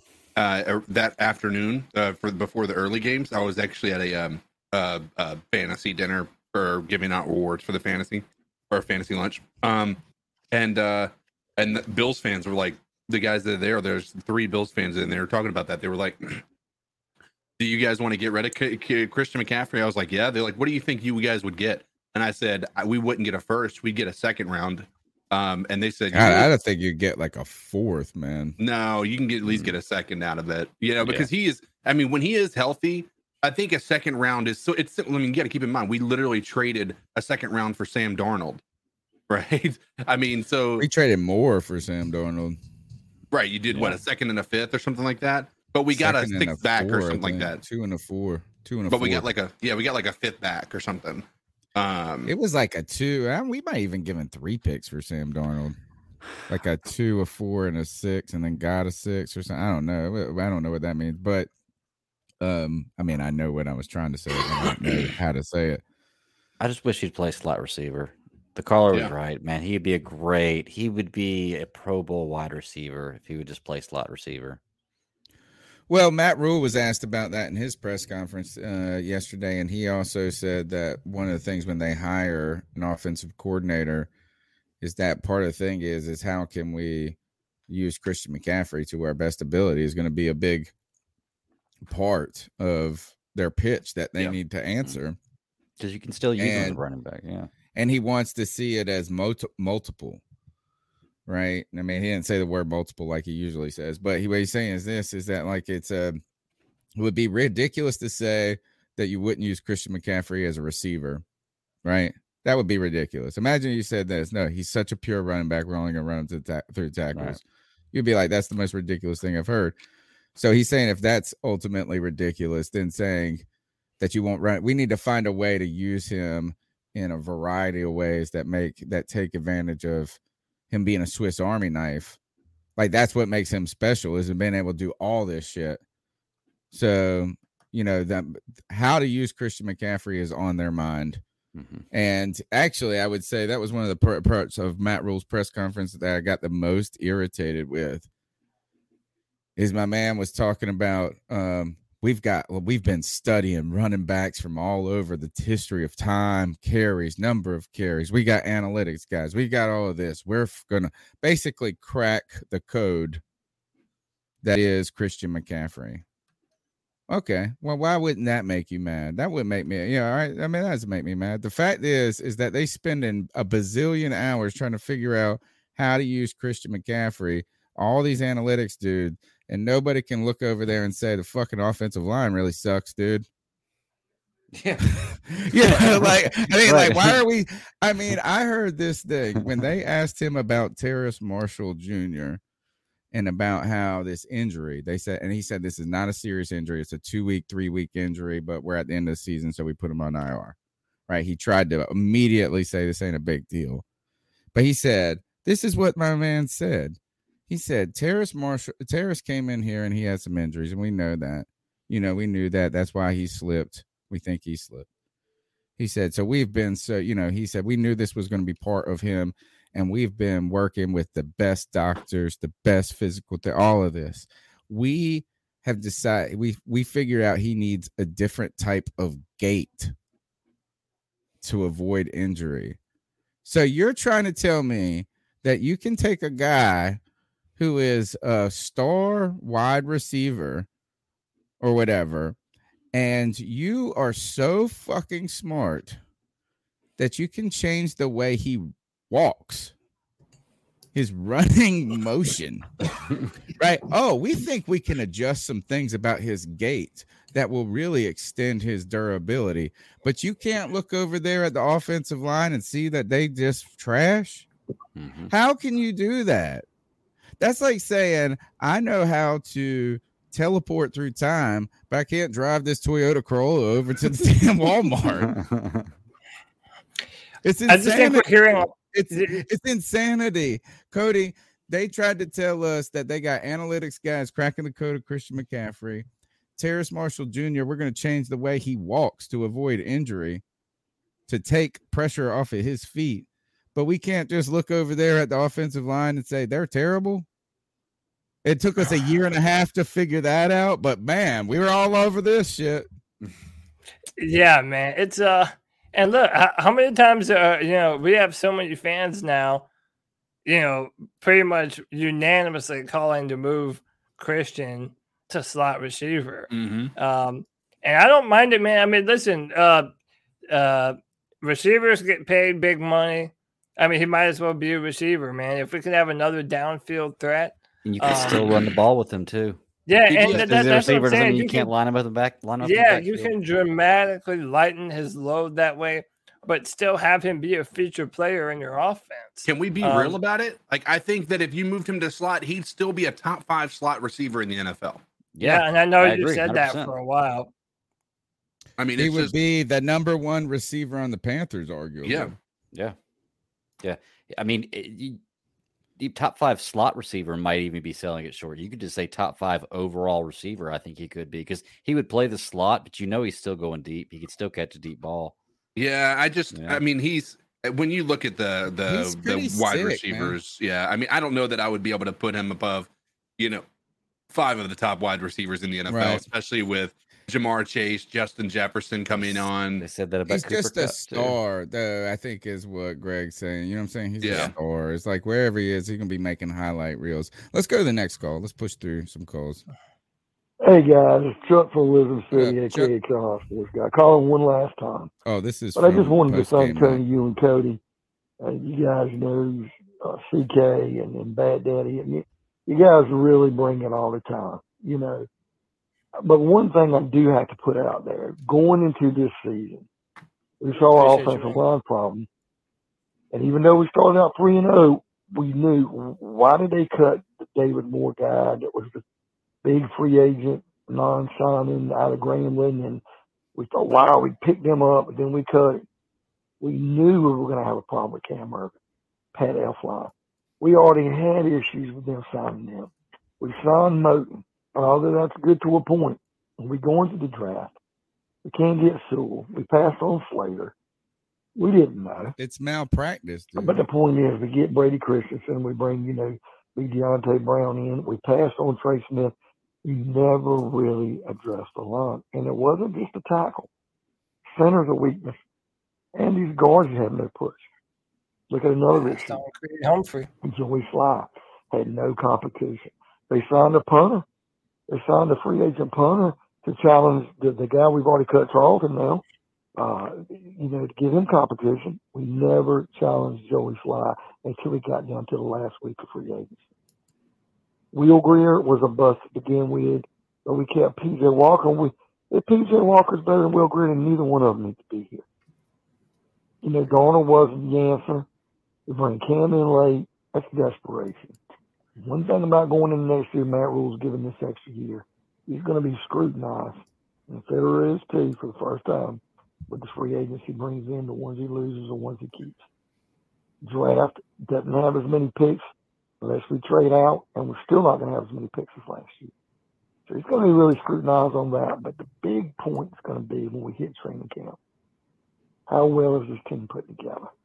Keeping four or five tight ends on the roster last year on the 53 man roster, head scratching moves, letting some people go. Keeping a Giovanni Ricci play tight end and fullback and all that. What a joke. And I just want to see how this roster in training camp next year develops because we're going to have some other issues. Matt Rhule can't sweep on rug. Remember, we thought that, hey, Joe Brady's playbook, we're just not opening it up yet. Remember that in preseason? We Yeah. just didn't open it up yet. We want to wait. Problem with it wasn't To a be playbook, fair, I don't think a, it ever a- did a open. play page. All he had was a play sheet. And that's the issue. He's not going to be able to hide under anything anymore. Going into next year, it's going to be called out right away. So his his rope is a little short. Uh, and again, this comes back to um, it's interesting when Matt Rhule says that they know what's wrong, right? Is that they know that building this offensive line or what he described as the backbone is what they need to do.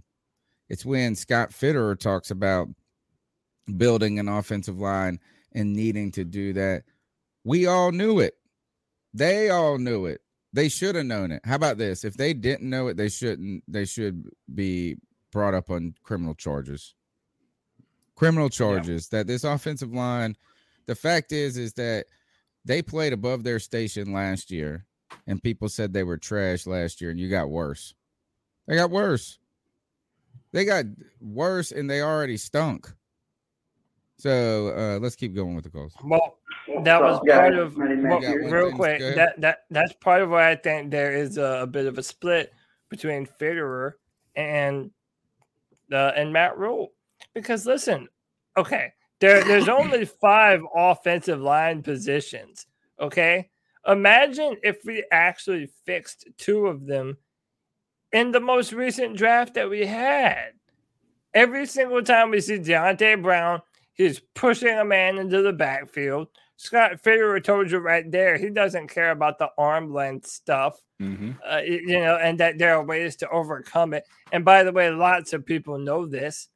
So, uh, I mean, I really do think that there's a, uh, a real rift there. So, you know, when Chuck says that we didn't do a good job addressing the offensive line, it's yes and no. I mean, I still would have wanted to take Rashawn Slater just so that way we could finally have that Pro Bowl young left tackle like we wanted and needed to have. But then, you know, there were picks that we did make, and we're still wondering about what kind of players they are. We were not given the proper time to evaluate the talent on our football team. I don't and care. that We still didn't Rule. allocate enough draft capital early enough. I don't care. I don't want a project guy that we got to try. I mean, yeah, we we could have used those project guys. We could have picked uh, Rashawn Slater in the first and still pick J- Brady Christensen, Deonte Brown, and still have needs this year.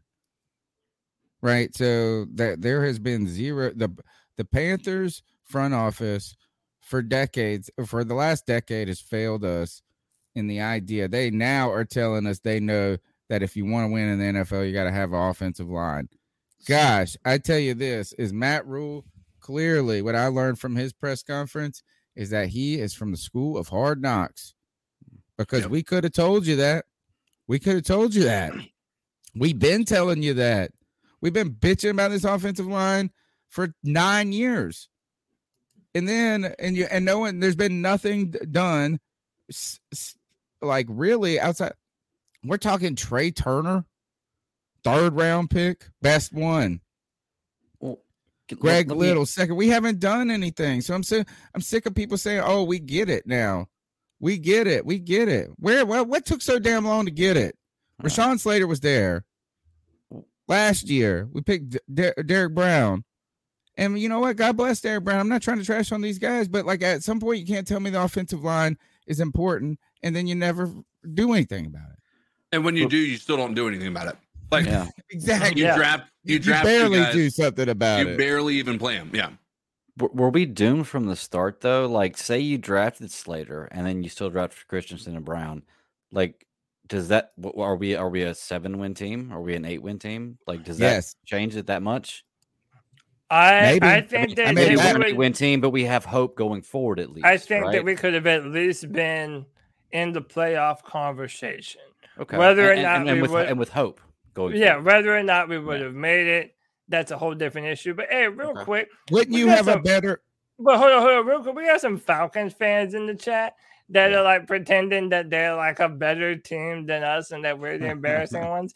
I know y'all ain't talking, bro. Y'all are the epitome of embarrassing teams, bro. Don't be all happy just because Georgia finally won a national championship. That's not y'all. It's never been y'all. It never will be y'all. Y'all are the bottom feeders of the NFC South. Sorry, I had to do it, Tony. the Fuck the thing about this is just the and then we'll go to the next call is To be fair, we do have a worse draft position. to answer your question about would we be better if we you would have are. drafted Rashawn Slater. Um, we wouldn't we wouldn't be worse. Agreed. You know, we I don't- wouldn't I be don't- worse. And, yeah. and we would be getting closer to this. Is that if we would have drafted or uh, spent a little bit more, if we would have gotten some shit right. See, here's the thing: is every time we did do anything about the offensive line in the past, it's been wrong as shit. Mm-hmm. I.e., Matt Kalil. Right? We could have had Russell Okung. Then we go Matt Kalil. Russell Okung turns out to be good. Matt Kalil turns out to be trash. Right? I mean, you got like every time you try to do something, Greg Little, you trade up for Greg Little, he stinks. Right? Like you try to do these things and they're barely trying. It's mm-hmm. like you bring in Walmart flowers to your wife to try to make up. Like you stopped and bought some dead looking flowers and you're saying, I'm sorry, baby. You put some gas station cologne on you and you're apologizing. We had the opportunity to buy a real gift, get down on our knees and beg for mercy and get some offensive linemen in the last couple of years. And this one being a prime spot. Right. And yeah, we didn't know that Rashawn Slater was going to go to be an all pro. But I tell you this is that this offense, we how about this? If this offensive line was a little less offensive, we might have a better gauge about who the problem is with Sam Darnold, with Joe Brady, with Matt Rhule. You know what I'm saying? Now yeah. we don't know. Like, I mean, it's so bad. Like, I even feel bad for Sam Darnold behind this line. Yeah. Yeah, I feel bad for everybody. And hey, before we go to the next cat call, uh, don't be a fake gangster up in our fucking chat room threatening violence on people because that shit don't fly nowhere, so bro. funny. I'll put the band hammer on your ass so fucking fast. And you're a Falcons fan, boy. You better sit your ass down. Let's go, Tony. Man, I, I have no time for some of these Falcons fans. Well, hey, just Mikey Mills, timeout you're button. cool though. Mikey Mills is cool. He's just hanging out. Uh, next call. What's up, guys? It's Matty Matt here. Uh, just want to talk about what Scott addressed in terms of the offensive line and uh, defensive line and how, you know, building the trenches is very important. I just want to quickly point out that our schedule next year uh, against the AFC North and the NFC West are easily the two most difficult divisions to play in right now, let alone play against. On top of that, we also play the Lions, who I see beefing up next year under Dan Campbell and uh, what he's going to do for that team, um, as well as uh, the Broncos and the Giants again, if I'm not mistaken. Honestly, I I'm looking at it and I'm like, we are so far behind and the rest of the league is not going to wait for us that we might be lucky to win a few games. Like, I don't want to sound pessimistic or not pessimistic, but uh, negative or anything like that. But being realistic and seeing what we've done this year, if, if Scott is really adamant about doing that, then we need to invest heavy into both lines because I'm looking at it. Bengals are still a really good team.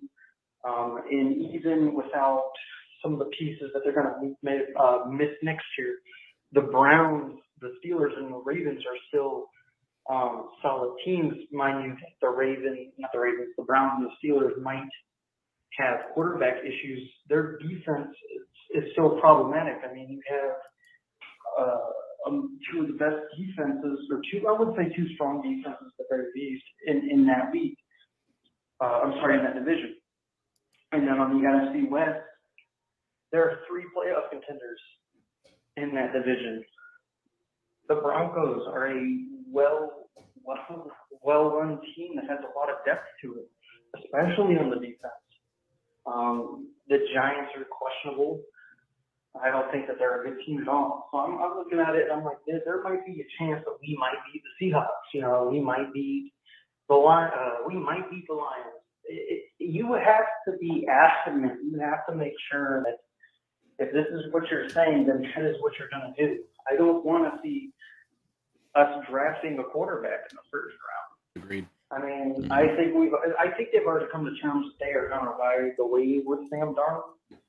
But we really have to prepare for next year because I do not feel like, and I know nobody else feels like getting embarrassed the way that we have been, you know, not even putting up 10 points for most of our games. That's humiliating. That's not football. That's, you know, that's, that's, that's, that's so embarrassing.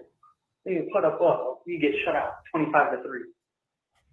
You know, you, you show the big lead, we'll do good on the first drive, and then That's the Was call that right it? there. That's it. It just yeah. He hit the three minute mark. Yeah, I know CK and I uh, agree with the non-quarterback thing um, in the first round. Uh, and, and again, I haven't done my full top to bottom evaluation yet, but I can't imagine um, that there'd be a player uh, that I haven't known about yet at this, you know, far along in the after the season is over that not in consideration to be a top 10 pick at quarterback. Um, so yeah, I just don't think that we should too, man. Um, we need to build this offensive line. But to be fair, if you listen to Fitterer and Matt Rhule, they continuously harped upon the offensive line and defensive line.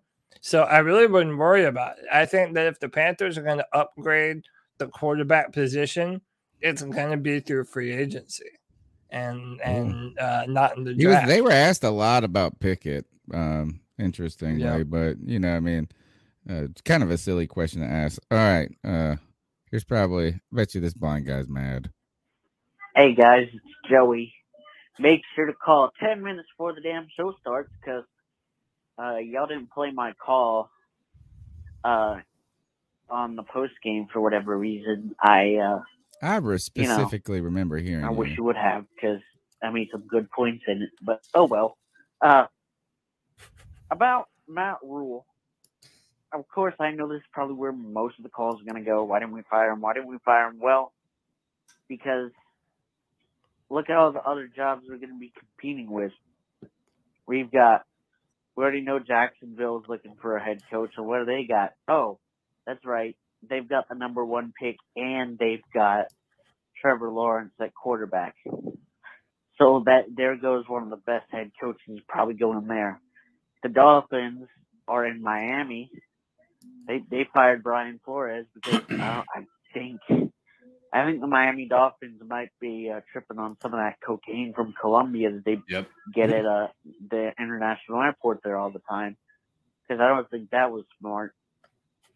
But anyway, now we got them to compete with, and they're in Miami, and who doesn't want to be who doesn't want to be known in Miami, which is very hard to do. Trust me, I've been there twice, and like I get ate up at every bar I go to here. Not so much in Miami, but uh, yeah, we got them to compete with, and they've got some. Are you pieces. saying they don't like blind Everybody's people in Miami? Go to Miami. Is that what he just We've got the? Giants. Giants, I'm not worried about because the Giants are whatever John Mara wants.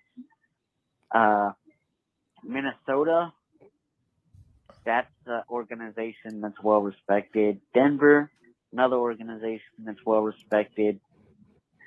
Chicago's got Justin Fields. So yeah, we're screwed, dude.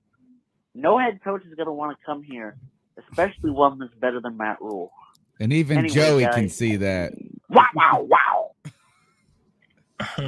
Uh, good call, Joey. All right, let's Fantastic Keep going. call, Joe. What's going on, C3 Nation? This your boy James. I see hitting y'all up. What up, Jay? I say this, man. 2022 is my last time dealing with the Carolina Panthers. I ain't wearing no gear. I ain't wearing, I ain't going to no training camp. I ain't watching no Carolina Panthers game. other than they playing the Steelers. That's my other team.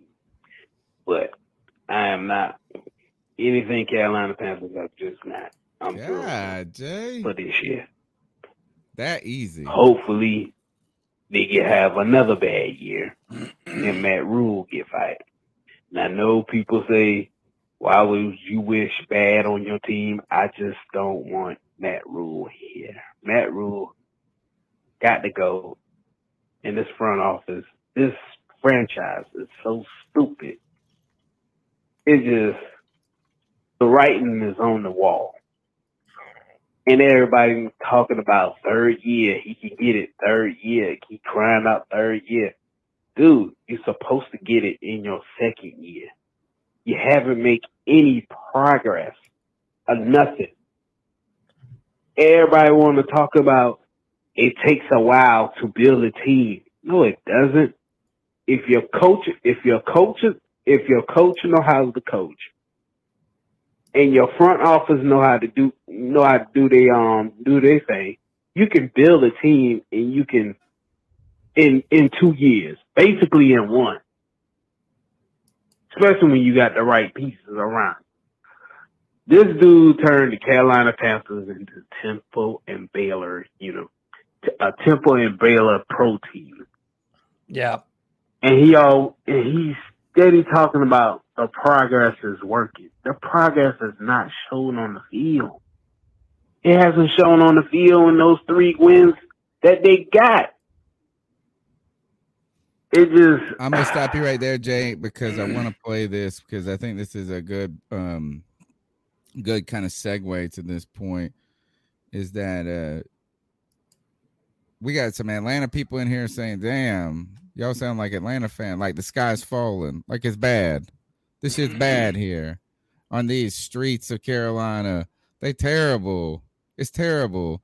And Matt Rhule is a problem. This is where and, and to the point, my man said he ain't gonna watch a game anymore. Like he said, I will not even. You say Carolina Panthers, and I say no. Carolina Panthers, no. That's what he's doing. Like, uh, like out there in the hallway, chanting against them, protesting.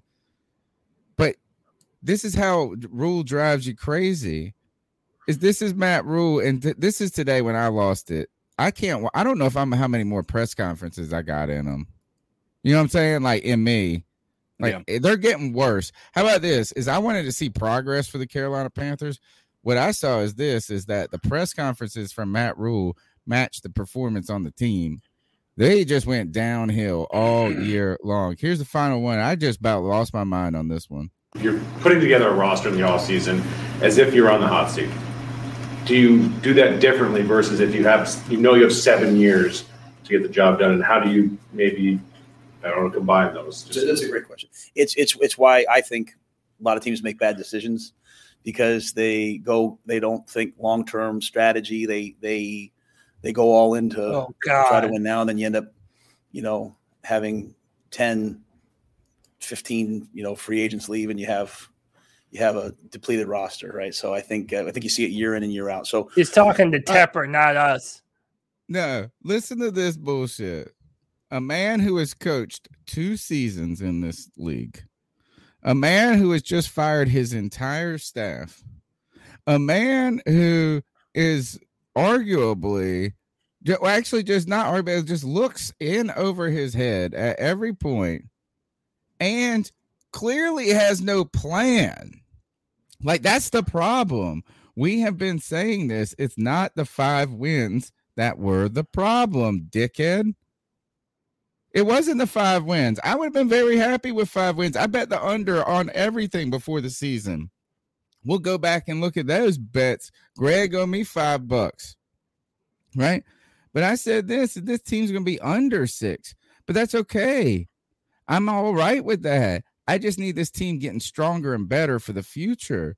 But here's the problem this motherfucker who just fired his whole staff is going to try to tell me about other people's mistakes in the league. Oh, this is where they get it wrong. They don't think long term. They just cut Cam and get Teddy Bridgewater and then cut him and then trade for Sam Darnold, then quit on him and then oh my god, Yeah, like, how would you know, college coach? I Yeah, mean, like you don't know shit About about, shit.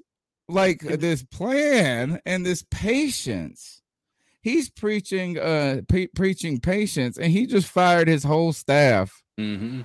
right. I'm saying? He's Like, a uh, fucking hypocrite, dude. It He's a makes hypocrite. no sense, dude. And then listen to this. He's like, I'm a I am going to serve the Carolina Panthers. I am always going to make the right decisions uh, in the long term interest of the Carolina Panthers. I am Panthers. always gonna make the right decisions. You ain't made a right decision yet, homie. In fact, all he makes are bad decisions. All right, let's keep hearing how you're like. I mean, it's just like crap. I feel sorry for it. However, that works out for me. That works out for me. Um, again, Scott obviously he's making a lot of decisions. You know, um, in terms of personnel, he and I work very well together. And he is. Um, oh my god. you know, I, I want to build so a Super Bowl champion. So um, Scott wants to build a Super Bowl champion. So to me, there's no quick fix to that. You know, I mean, um, so we, we've kind of years. done what we're we've done so far. I think we've made some progress in some areas. now. Obviously, not enough. Um, we're gonna have to make changes. You know, uh, uh, personnel wise, in terms of you know adding some things on offense. We've talked about that. We know where our issues are. But to go out and to go out and you know sell the sell the farm for for you know one or two more wins. I think that happens all the time. I think we, we're we're going to be methodical, you know, um, about everything does that we do, and just say, hey, what's in the best interest It of the doesn't Carolina. mean What does that even And mean? I love the Patty farm Matt. two more Patty wins. Matt. I died too when he Like, said what I in the fuck is this man even saying? There are no He's- words there. I It- feel it- like he's writing his own words pink slip. Nothing. I feel like he just wrote his own resignation letter. Mm-hmm. It's like here's the reasons why I shouldn't be the Panthers head coach. I will not make all the best decisions for the Carolina Panthers. I will not exhibit patience. I will not sacrifice the uh long short term for the long. like I mean, it was just like I mean, He's mean, a he fucking moron, dude. He's a bumbling moron who's always fumbling his words. He has no idea what he's even trying to say to you. It'd be one thing if he knew what he was trying to say. He doesn't even know that. And this is why I knew it was over, man. I've known as soon and look, isn't this funny? As someone who didn't love Joe Brady like a crazy person, wasn't I always hard on Joe Brady? Like, or not hard, not hard. That's not the right word. Uh, reserved, reluctant to endorse. I would say you were reserved and CK was hard. Right. I was just reluctant to. I just a kind of wait and see person. But as soon as he fired Joe Brady, I knew my man was just back. Like he didn't have confidence. Like you know who's supposed to have confidence in Joe Brady more than us? Matt Rhule is. Right. And so this, and then you're gonna try to preach to us this idea about knowing how to build it, like this future, like this, and all you're doing is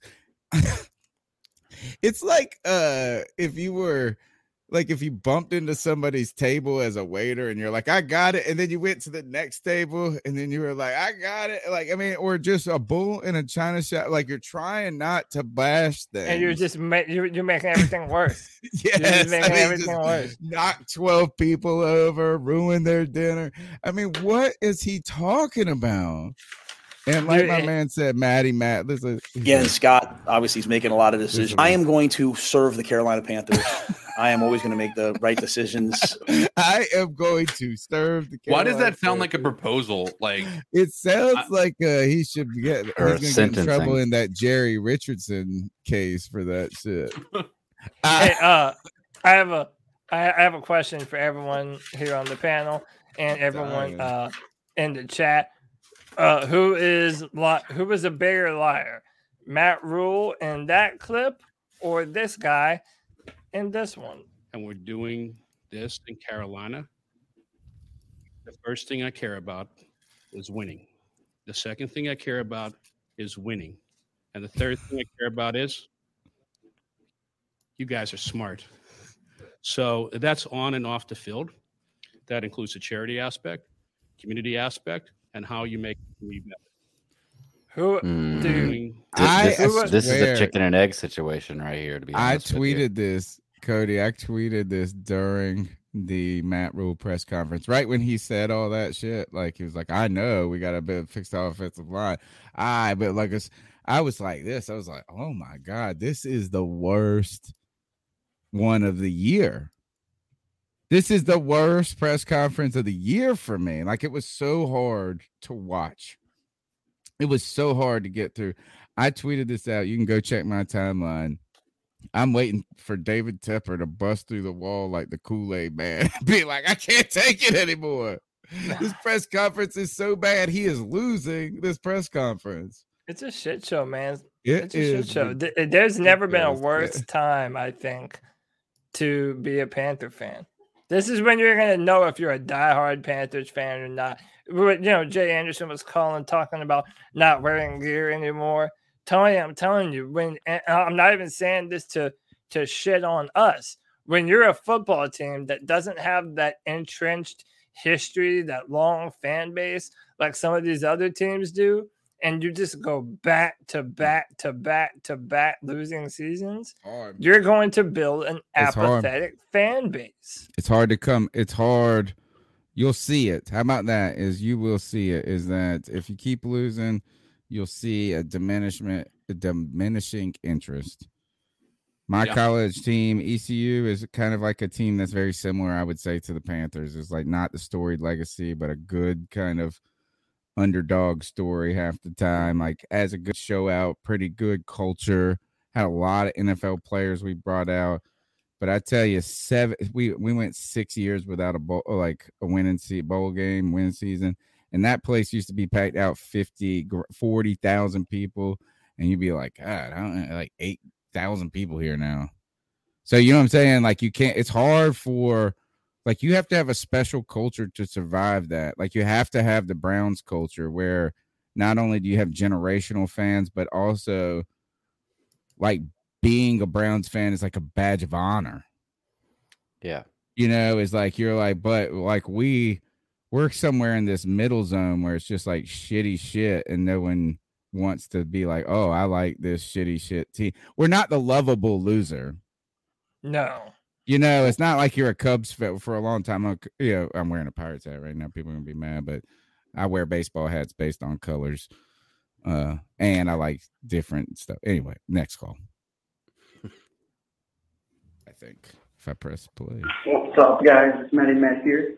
Ooh, Uh, just want to talk about what Scott addressed in terms of the offensive line and uh, We heard this line. one, right? Yeah, you we heard this one. the front- Yeah. What's going on, C3 Nation? This your boy James hitting y'all up. I see Yeah, we this, heard that man. one too, right? All right. Hey, I realized I didn't finish my thought on that Bills game. Yep. The call that Clete Blakeman's crew made against the Panthers, and Tony, you said if Matt Rhule wanted to show this team that he's got their back, he should have done whatever he had to do, get ejected, throw a fit, get in the ref's face, because that was absolute horseshit. Another point I wanted to make the 2020 draft. I know Cody said we're the first team in history to do an all defensive draft, and there's a reason why you don't do that. We took Yetur Gross-Matos with the 38th pick, and Jonathan Taylor was the 41st pick.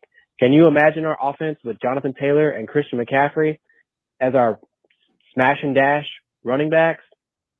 And then the last point I want to make is that if you watch the Raiders and the Chargers the other night, Justin Herbert was balling. I mean, just gunslinging. He's, Mm-hmm. in my opinion, without a doubt, the best young quarterback in the league right now. Same. I think he's, he's my favorite quarterback Fair in argument. the NFL. I Yeah. think he's better than Patrick Mahomes. Mm, mm, it's If I had the number one pick in the draft and I'm picking for the Panthers, and we have the number one pick of any player in the NFL, I'm taking Justin Herbert. yeah. I mean, I, I could listen to that argument. I mean, it, it's a bold statement to say better than Patrick Mahomes, but I think he is. you. But I'll I'll listen to somebody make that argument because you it may make sense. I mean, let's be. He's pretty amazing. Yeah, I mean, It- let's, it's hard to say better too. I, I- I'm just talking about from a from a GM perspective when you're checking boxes on all the things that you want from a franchise quarterback. And yes, of there. course, Patrick Mahomes is all of those things and then some. Um, yeah, I, I'm just saying the, the the sheer size, the arm talent. He's six foot six and he can run. Dude, that guy's that guy's crazy, man. I, he's my Can't favorite quarterback to watch.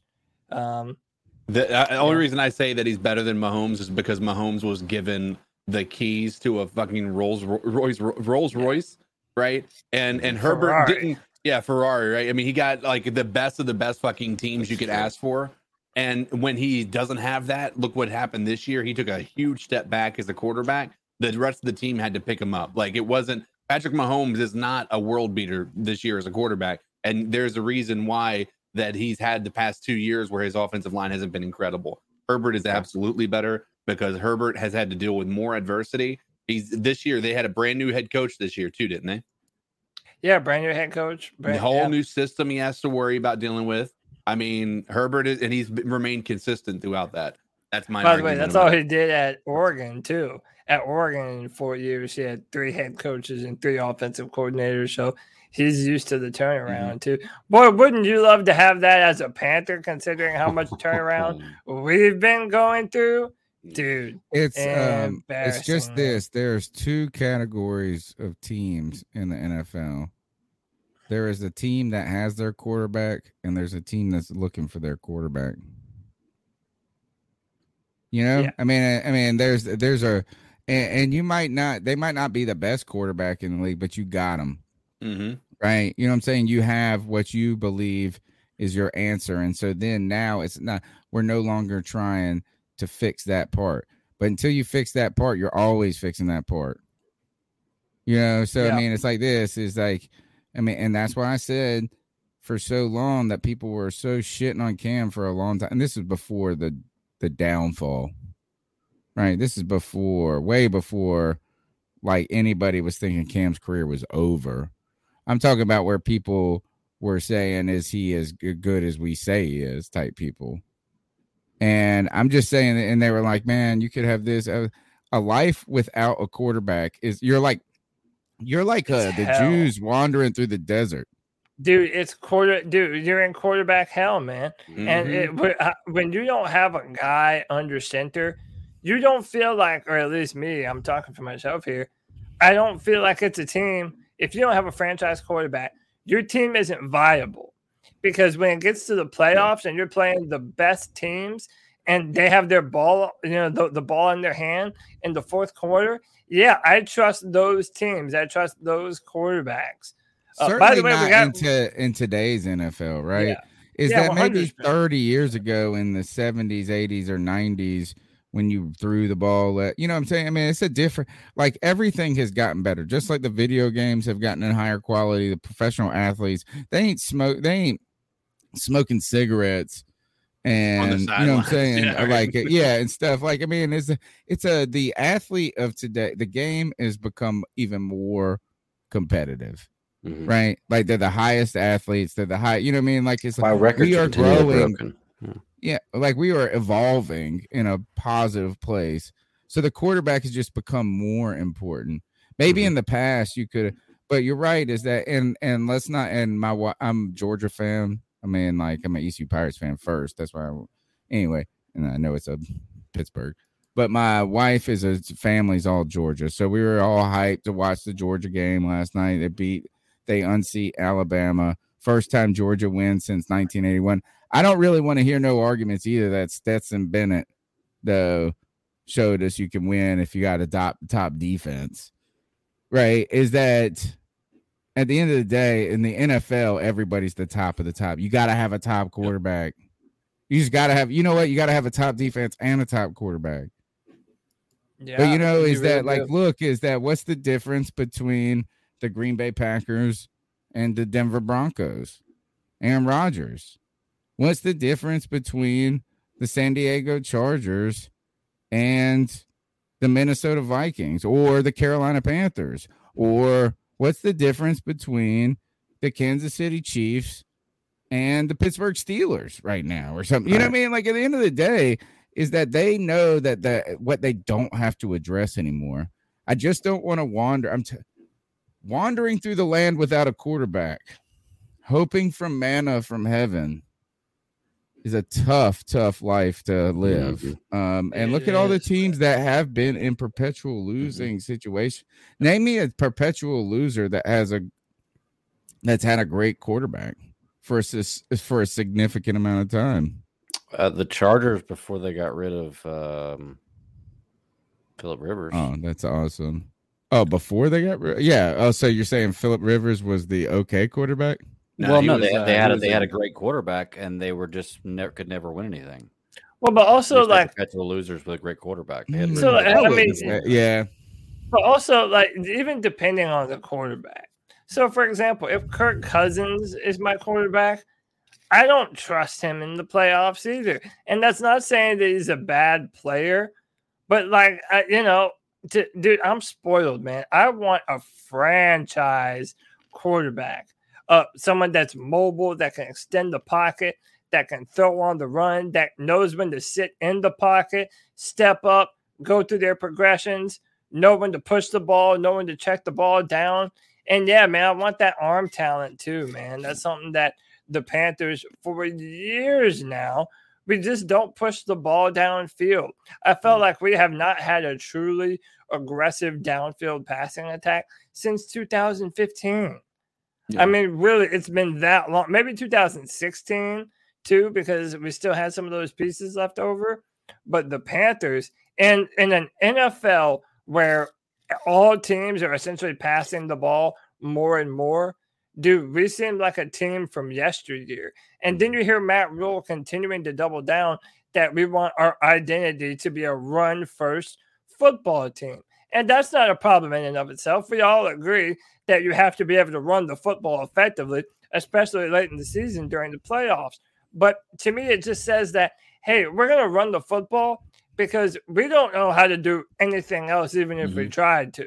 I mean, how many regimes are we going to go through of them trying to find the right combination to get us an effective, potent passing attack? That's why they Mhm. brought Joe Brady in. Can and we I still about- maintain that we didn't see the best of Joe Brady's play calling. What that tells me is you have overvalued your quarterback position and you don't trust them. Right? I mean, if you're telling me you want to be a run first team, I mean, yes, you want to have a, a quarterback that can, you know, do the right things when it's necessary, but that also means you don't trust your quarterback to be the guy who takes you there. Right? Yeah. Um, Tom Brady had like nine 300 plus passing yard games this year. Only uh second to him, which I don't know what Herbert did in his final game, but I guess they both would have crest 300. So he was the person behind him was Herbert, who had eight. Dude, how we about haven't. I want to say this is that he had they had eight or nine this year. I bet you we haven't had eight or nine in the last eight or nine years. Dude, how about Joe Joe Burrow this year? Threw for Crushing it. the, one, one one of those games that they were in.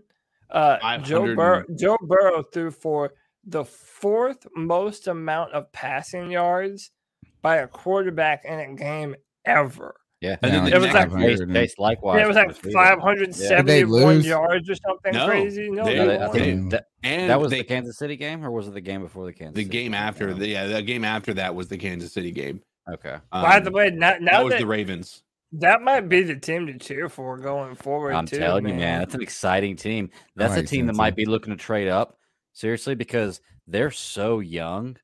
Like they're They going to be a need- team to be reckoned with for the They few years. need offensive line though. Badly. Like that's Badly. they need that. If Yeah. they can get they like they're doing some incredible things with a bottom half of the league offensive line, They're which like is 27th or 28th. It's worse Yeah. than bottom half. It, it's like almost damn near the bot, very bottom. Yeah, and so Right. they're doing a fantastic job. Joe Burrow is doing an incredible job getting the ball out to Ja'Marr Chase and uh, you know just spreading the ball out. But yeah, it's it's that's that's a that is a formula for what you would want to do with the team. Get Yeah. get some pieces, but outside of the fixing the you know you got to get that offensive line fixed. Next call. It's Matty Matt again, part two. And to be quite frank, uh, Matt Rhule is not the guy to lead us in, into battle like that. He's not. He does not hold himself accountable. He throws everybody else under the bus and then runs with his uh, with his head, you know, head looking down, you know, making sure nobody nobody can see what he's doing. And he's just the most shady. He's a snake. He's a snake of a coach. Like I, I have been watching this team since you know, the, Loam and John Fox era. Like, I get it. Like, I've seen a lot of bad seasons, but this this takes the cake because it's not that we're doing just so piss poor. It's just the amount of integrity Matt Rhule does not show. You know, throwing everybody under the bus. You know, showing favoritism. It, it, it's something that a coach does not do. Yes. And uh, honestly, who knows? Like this next season might be a worse season. I, I do believe that the foot is definitely going to be pressed down onto the neck a little bit more. I do believe that that leash is going to get shorter and shorter, but I I think Matt Rhule is still going to be Matt Rhule at the end of the day and just dodge bullets. And then eventually it's going to catch up to him, and he might be gone next year. But that's just my take. I also see us trading down with the first pick. If Scott Fitterer is right about building that that trench, um, there's I looked it up and I saw and there, there's a really high chance that we might move down slightly. Um, but guys like Charles Cross, Evan Neal, Winterbaum, you know, they they're estimated to be gone around like pick 12, pick 15. Um, it used to be pick 20, but it, I hope that we don't trade down too far. I mean, we can get a second round pick or something. You know, if we trade down to like 10 or 11. But we just got to be careful and you know, you know, play play smart, play smart. Don't be making dumb moves. You know, actively get people looking into free agency. Maybe fill those holes temporarily, and then we might put ourselves in a good direction. Anyway, keep pounding. Let's just keep Keep plowing through with the calls if you guys are good with that. Yep. Hey fellas, Daniel here again. Oh, man, uh, you know, I sometimes don't even know what to say, man. But you know, it's like I really, I really want to like this guy, man. You know, like I really wish I could get on this so-called process, but man, I, I don't even understand what process that is. Like, you know, like what is the philosophy in all this? You know, they, it's like they're basically guessing and hoping it pans out. I mean, they did it with Bridgewater and they did it with Darnold. And none of that worked, and the fans began getting irritated. So they bring in Cam to try to please the fans, to keep the fans at bay. But that backfired real fast as well. You know, it's just really embarrassing. You know, and being called a high school football team, man. I mean, come on. You know, I understand the old line doesn't help at all, but Sam's bad decisions with football says a lot about him. Yeah, it's all crazy. I'm, I'm honestly like little Noah on my in my feelings right now when it comes to this team. I'm so confused, man. Irritated, disappointed, you mm-hmm. name it. it. It's it's just crazy. I mean, the whole Brady Christens, Christensen deal, Deonte Brown. You know, it's just man, it's like they don't know what they're doing, man. It's like I just like I said, gentlemen, I, it's like they're guessing, and it's just it, it's sad. It, it really is, but I don't know, man. What whatever happens, I, I just hope we can show something next season. As bleak as that may seem right now, I I really do. Uh, We we need it. But as always, gentlemen, great job, and you know, keep pounding. Thank you very Appreciate much you, for the support, man. We are, we appreciate you guys' support in the chat room. Smash the thumbs up button, subscribe on iTunes, TuneIn, Stitcher, Spotify. You can find ways to support the podcast monetarily in the show notes. And um, let's keep going with a couple more calls. Um, What's Oh, up, what's up, T3? Um, hope y'all having a Noah. nice day today. Finally, Appreciate you, bro. on like the Carolina Panthers staff, finally somebody can point out Matt Rhule BS because this is getting out of hand.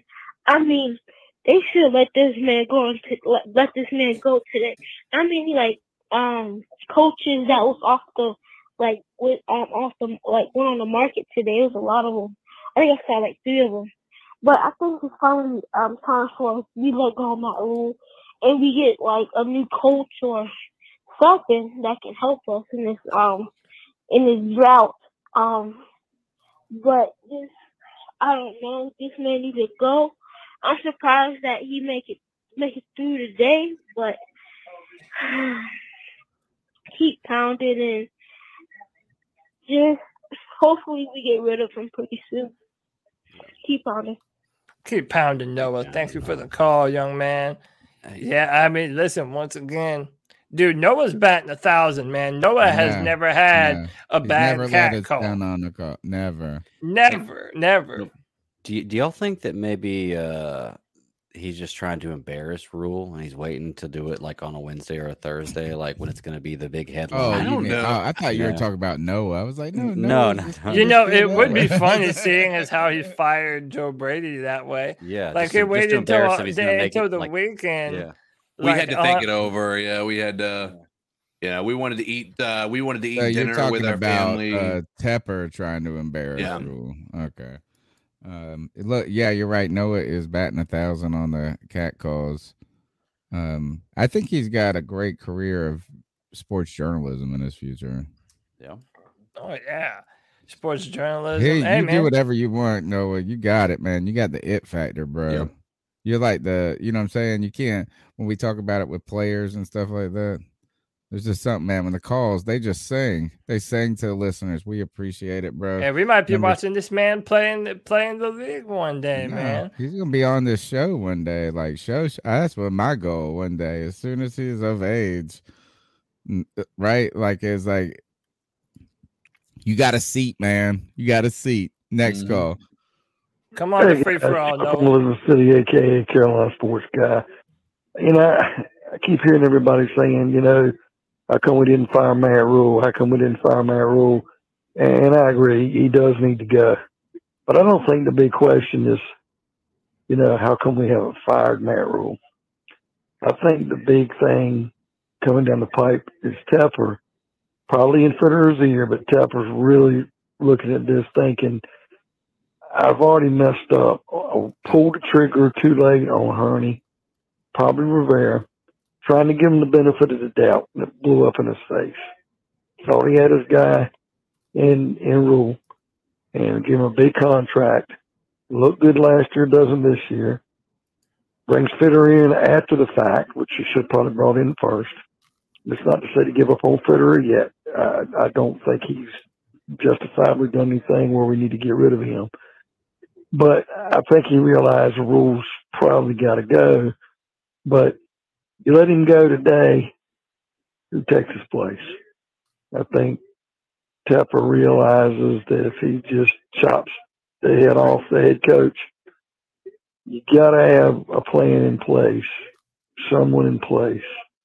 And I don't think Tepper's got that person in mind yet. Are there too many jobs right now open? You put that, you know, I mean, is that you need to fire quickly and get in early in these searches? But there are, and it, are are these an ab? I don't think it's an abnormal amount of coaches getting fired, but it is.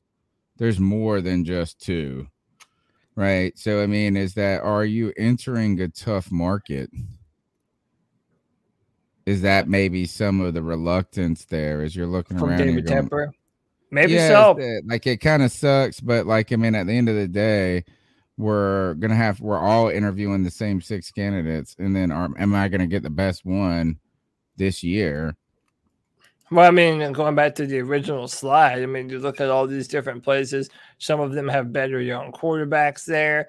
Some of them might have more money to spend. A lot of these jobs are, you know, marquee from a name value. You know, these mm-hmm. franchises have a lot or there's just so 'em. many jobs too. You know what I'm saying? Even Yeah. if they're not even even Yeah. if they're not even a better job, it's just there's so many, and then that it's like so much is like a kind of pressure on all those OCs that are out there. All you know, what I mean, it's just I don't know, but maybe it's like this every year though. So maybe you can't really be like, oh, you know, what I mean, is that uh, there are probably six coaches that re- re- got replaced last year. We should Maybe no, player maybe that actually sounds a little high. Actually, Ah, look it up. We should just oh a yeah, somebody coach. look it up. That would be awesome. Let me Yeah, finish Chuck's cat call real quick. Yeah.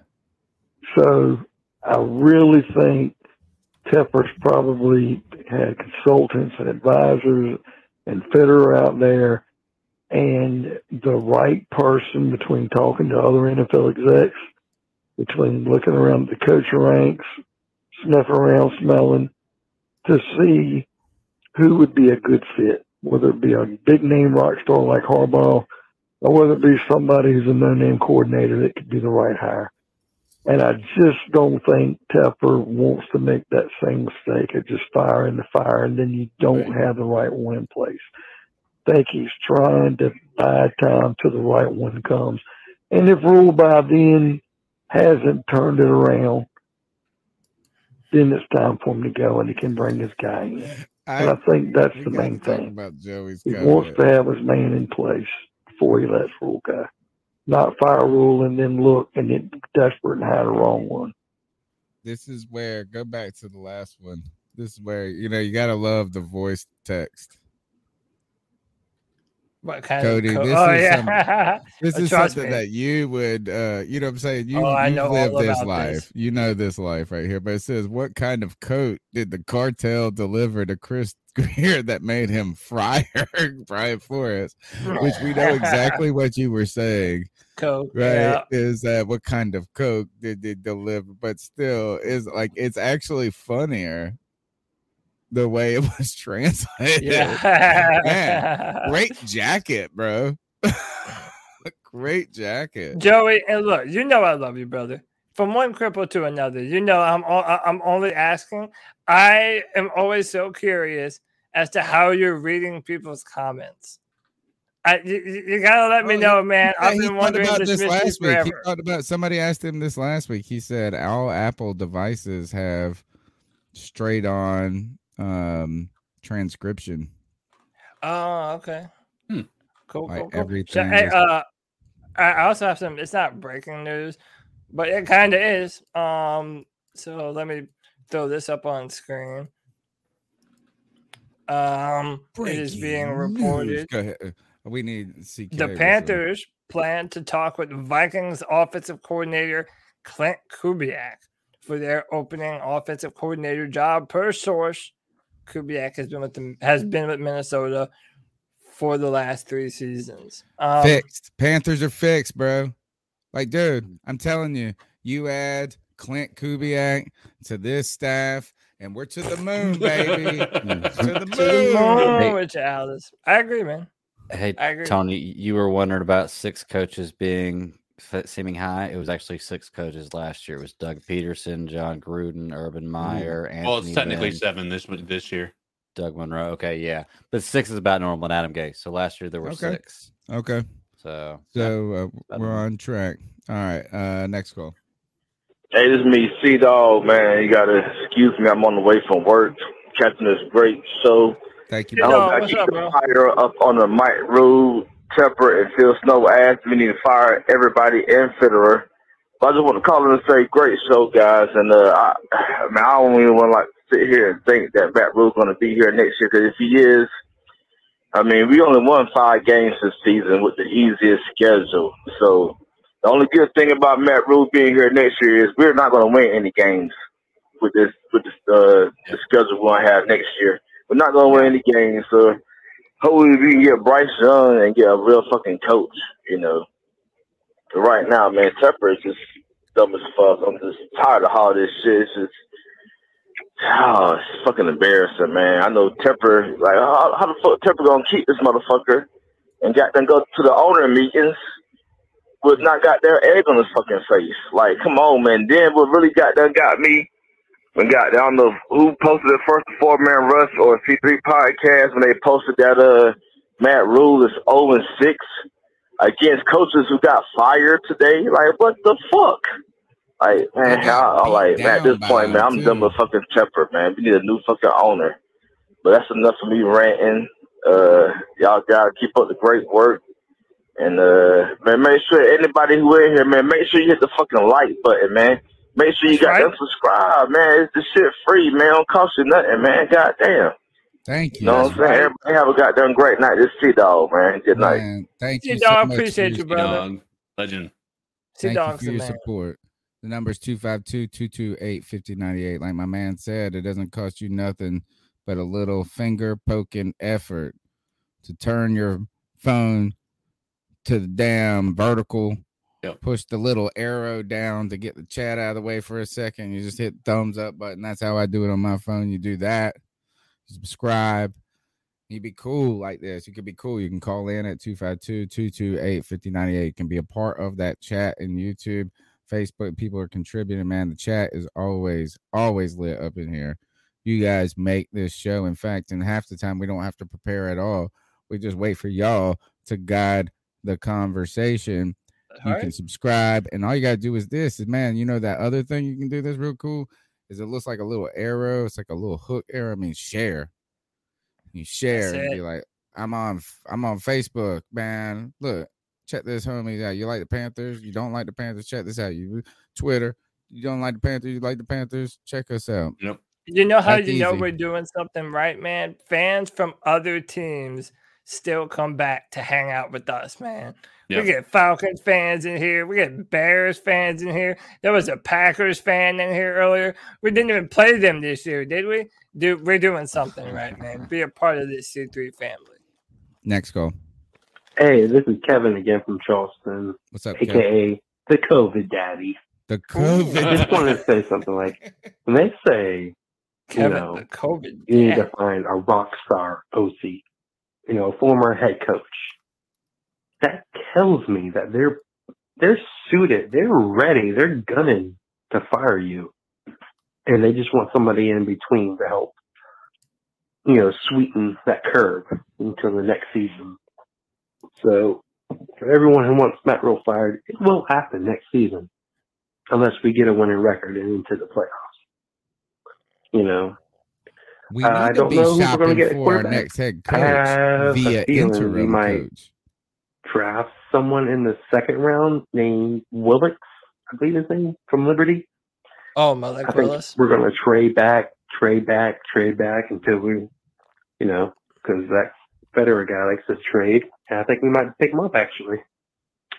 But you know, just if you live through the Jimmy Clausen era, if you live through the Matt Moore era, if you live through the Vinny fucking Testaverde era, like you know, it's it's going to turn around. It is one hundred percent going to turn around. And if it doesn't, fuck it. We got the soccer team. Yay! I heard Steve Smith call into the radio today, the radio show today for WFNZ. Maybe it was yesterday. I can't remember what day it was listening to. But he he said, I got PSLs for the soccer team. Like, damn. I mean, and does your personal seat license count for things that are outside of football? Dude, you No, damn no. well should, don't you Or do think? you buy a different personal You buy a different one. Yeah, you buy a different Dude, one that's for that. My a man rip said he would That rather is, watch yeah. soccer than the Carolina Panthers. Yeah, I That's think the I, biggest blame insult I ever heard in my life. Especially This is probably the worst. I mean, listen, Like- again, everybody knows I came in 2011. That's when my Panther fandom started. But and, and we've talked about this a, a number of times on the show before. But like in my time being a Panther fan, this is the most depressing time. Like there is seemingly no hope to to be seen. We have a head coach that no one believes in. All the head coaches that were fired, our coach lost to him or lost to them in embarrassing fashion. Um, you look at not having uh, a franchise quarterback on the roster. We do not trust David Tepper. I mean, dude, uh, th- this is this is a rough time to be a Panther fan, man. I, I think it's probably the. I mean, rough- you're not wrong, bro. You're not wrong. It is the worst time.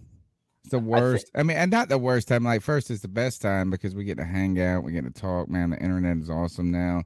Like, I mean, it was so much harder to do stuff like this ten years ago, things like that. And so it's the best time to be a Panthers fan because you get to chill with us, and not that we're that cool, but like, man, it's awesome to be a fan now. You get you're so immersed into this Well, shit. It's uh, But- you know it's it's great to be a Panthers fan in this era because it's so hard.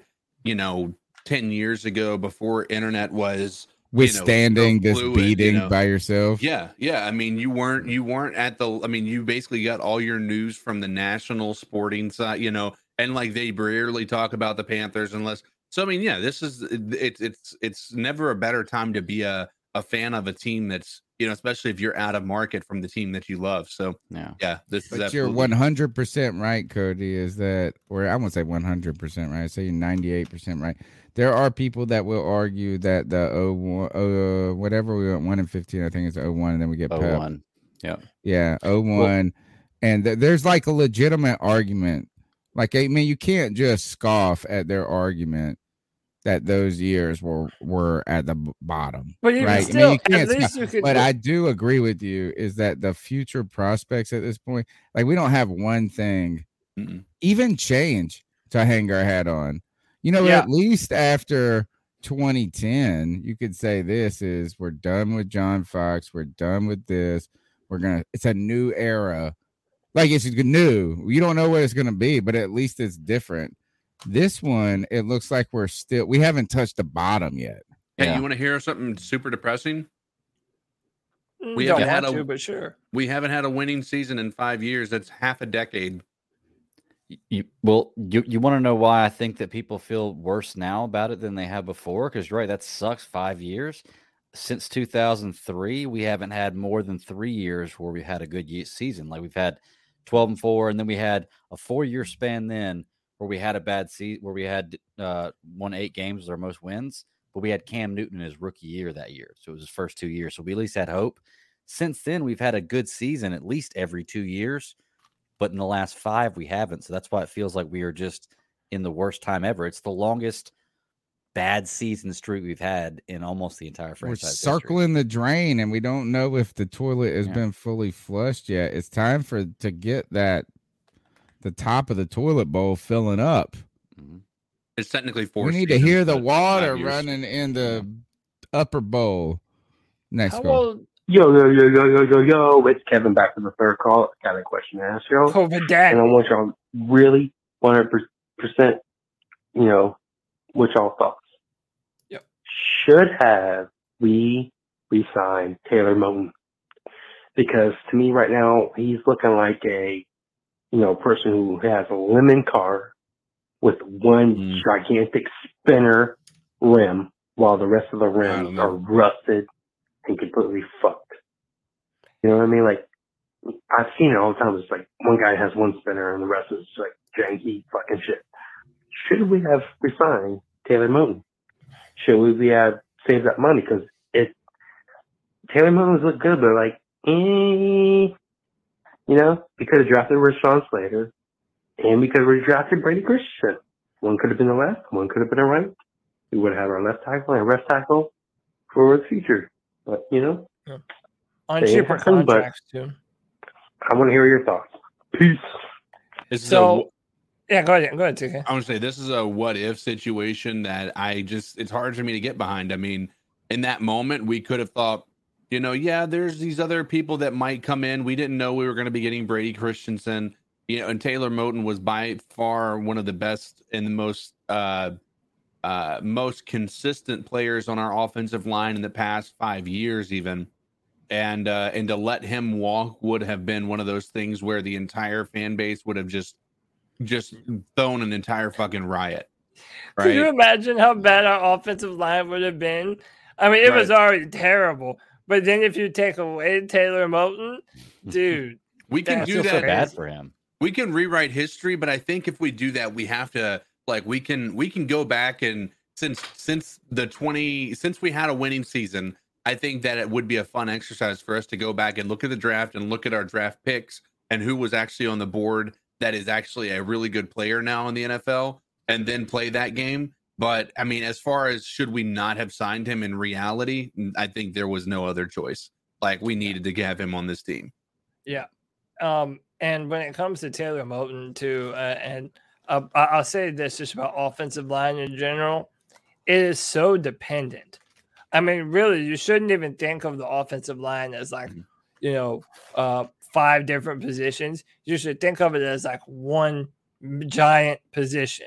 They all have to work together in tandem with one another. And yeah, they have to win their one on one matchups, but it really is about the guy next to you. And uh, I mean, Taylor Moton has had how many right guards line up to the left of him this year? I mean, uh, um, dude, John Miller, Trent Scott, Daley. It, it, it's embarrassing. Can I what- ask what- you another? Yeah. Let's let's. How many games did Moton miss this year?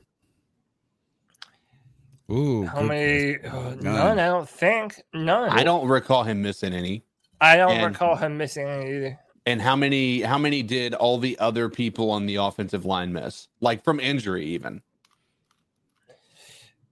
Matt Paradis. A lot. A F- lot. Matt F-line, Paradis, F line, Cam all of them.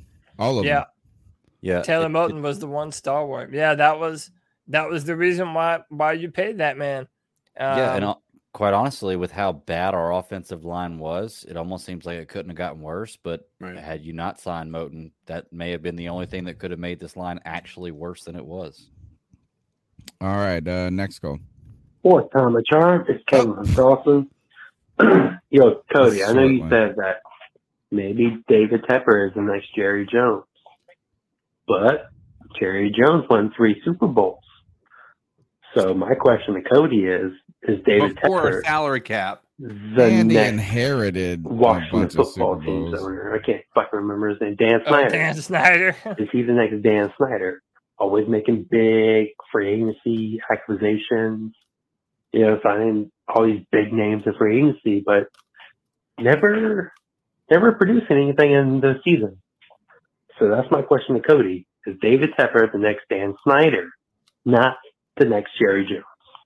Peace. So Dan Snyder is known for like a lot of scummy shit, even outside of football. Like when you kind of dig in onto him a little bit. Obviously, there's stuff with the cheerleaders, flying cheerleaders across the world, having them do naked photo shoots. Bro, we like, can't all talk shit. kinds of Our stuff. old owner had was like all up in the rubbing feet. I, yeah, but that's he's all- saying like, is David Tepper that kind of owner? And frankly, I, I I don't I don't know. The reason I say Jerry Jones is the comparison that I make because when you have a billion dollars and you can just buy a football team, well, now a professional football team is your fucking toy.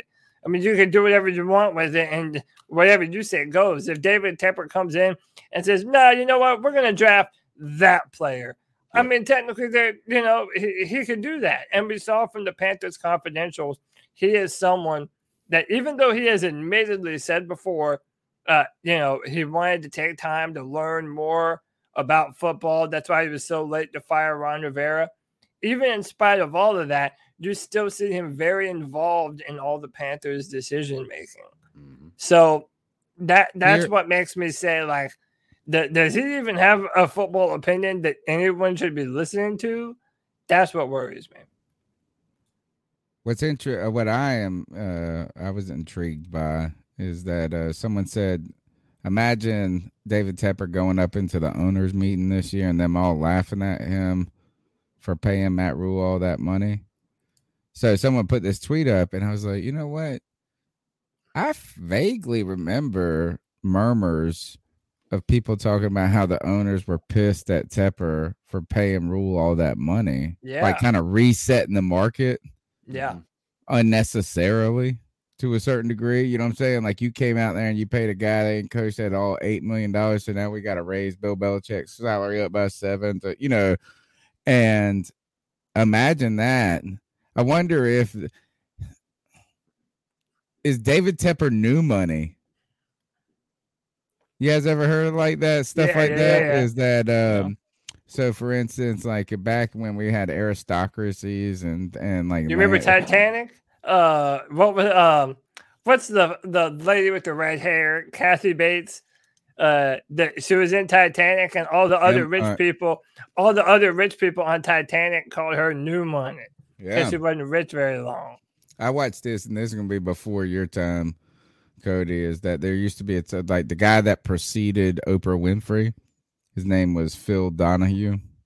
Right, I think it was a Phil. Do- It was either Phil Donahue or a Oprah Winfrey episode. This was back during the 1990s when the internet was like the dot com kind of stuff was going on. So there was a lot of people that were making money. Like all of a sudden, like tech, all of a sudden, tech was becoming a thing. You know, and Yeah. and they had these like the show was on gold diggers, like these women who only dated. I mean, they were like the most. It's like Jersey Shore of the '90s type thing, you know, kind of something like that. I mean, it was labeled gold diggers, gold diggers, and so they said this is they were like, "We want to set you up with this billionaire," and they're like, "Oh, you can see them just drooling, you know, just the mouth watering." And they they put him on the video conference, and he was handsome, well spoken. They loved it. You know what I'm saying? They were just eating it up. And then this one girl, you see it just kind of click. And she goes, Wait a second. So he said, How you make your money? Basically, is what she asked. How you make your money? He's like, Well, I'm a CEO of a fortune, you know, of this tech company. She's like, Man, I'm good. I don't date new money. I swear to God, man, I was like, God dang. She just straight said, Nah, like, unless you got some, like, I want people that their great great grandpa was rich too, homie. Tepper is the new money of the NFL. Yeah. Yeah. They I mean, mad. they mad at him. They big Well, mad at. They big mad New at Money got the most money. Yeah, he does. Sure. Next call. He also got the worst What team. time, Uh, next call. Y'all say trade DJ, but look at the receiver. I mean, the QBs he had. Oh, True, that's true facts. Was that the whole point. call? Yeah. Was that the whole call? Yeah, I'm not. Yeah. I'm Six not. Of seconds. the, Y'all say trade DJ, but look at the receiver. I mean, the QBs he had. I mean, that's going to be a big conversation going forward this year, and then we're Right. certainly not done having that conversation. Yeah. DJ Moore is going to come up, and by the way, uh, Scott Fitterer said in his press conference that he um, considers DJ Moore to be like a like a centerpiece, like you know, one of the important building blocks on this football team. And listen, to, to a certain degree, I understand it. Like part of the allure of what this Panthers offense could have been is because we do have really good weapons. We know Robbie has good over the top speed. You know, DJ Moore, we've had our critiques of him, but Yep. dude, he's a thousand yard receiver every year. We And said like we had the call it- most weapons ever this year Mhm. going into the season. If you think about it, Yeah.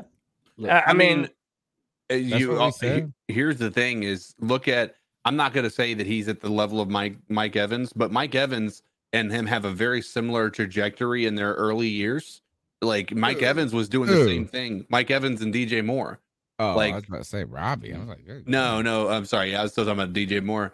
Um, I'm thinking that like when you look at that, I mean, Mike Evans was a, habitually a 1,000 yard receiver as well. And then once you start actually seeing the pieces put together where things are put around him, he isn't just the senior, the only focal point on the offense. Like he started to really pick off. And then now all of a sudden you get Tom Brady in there. Mike Evans is, you know, is a top five wide receiver in the NFL. Right. And, and Mike Evans was balling though with Jameis. he was. big time Jameis throw balling the with ball. Jameis. And I tell you, there's yeah. one other thing though that's a difference.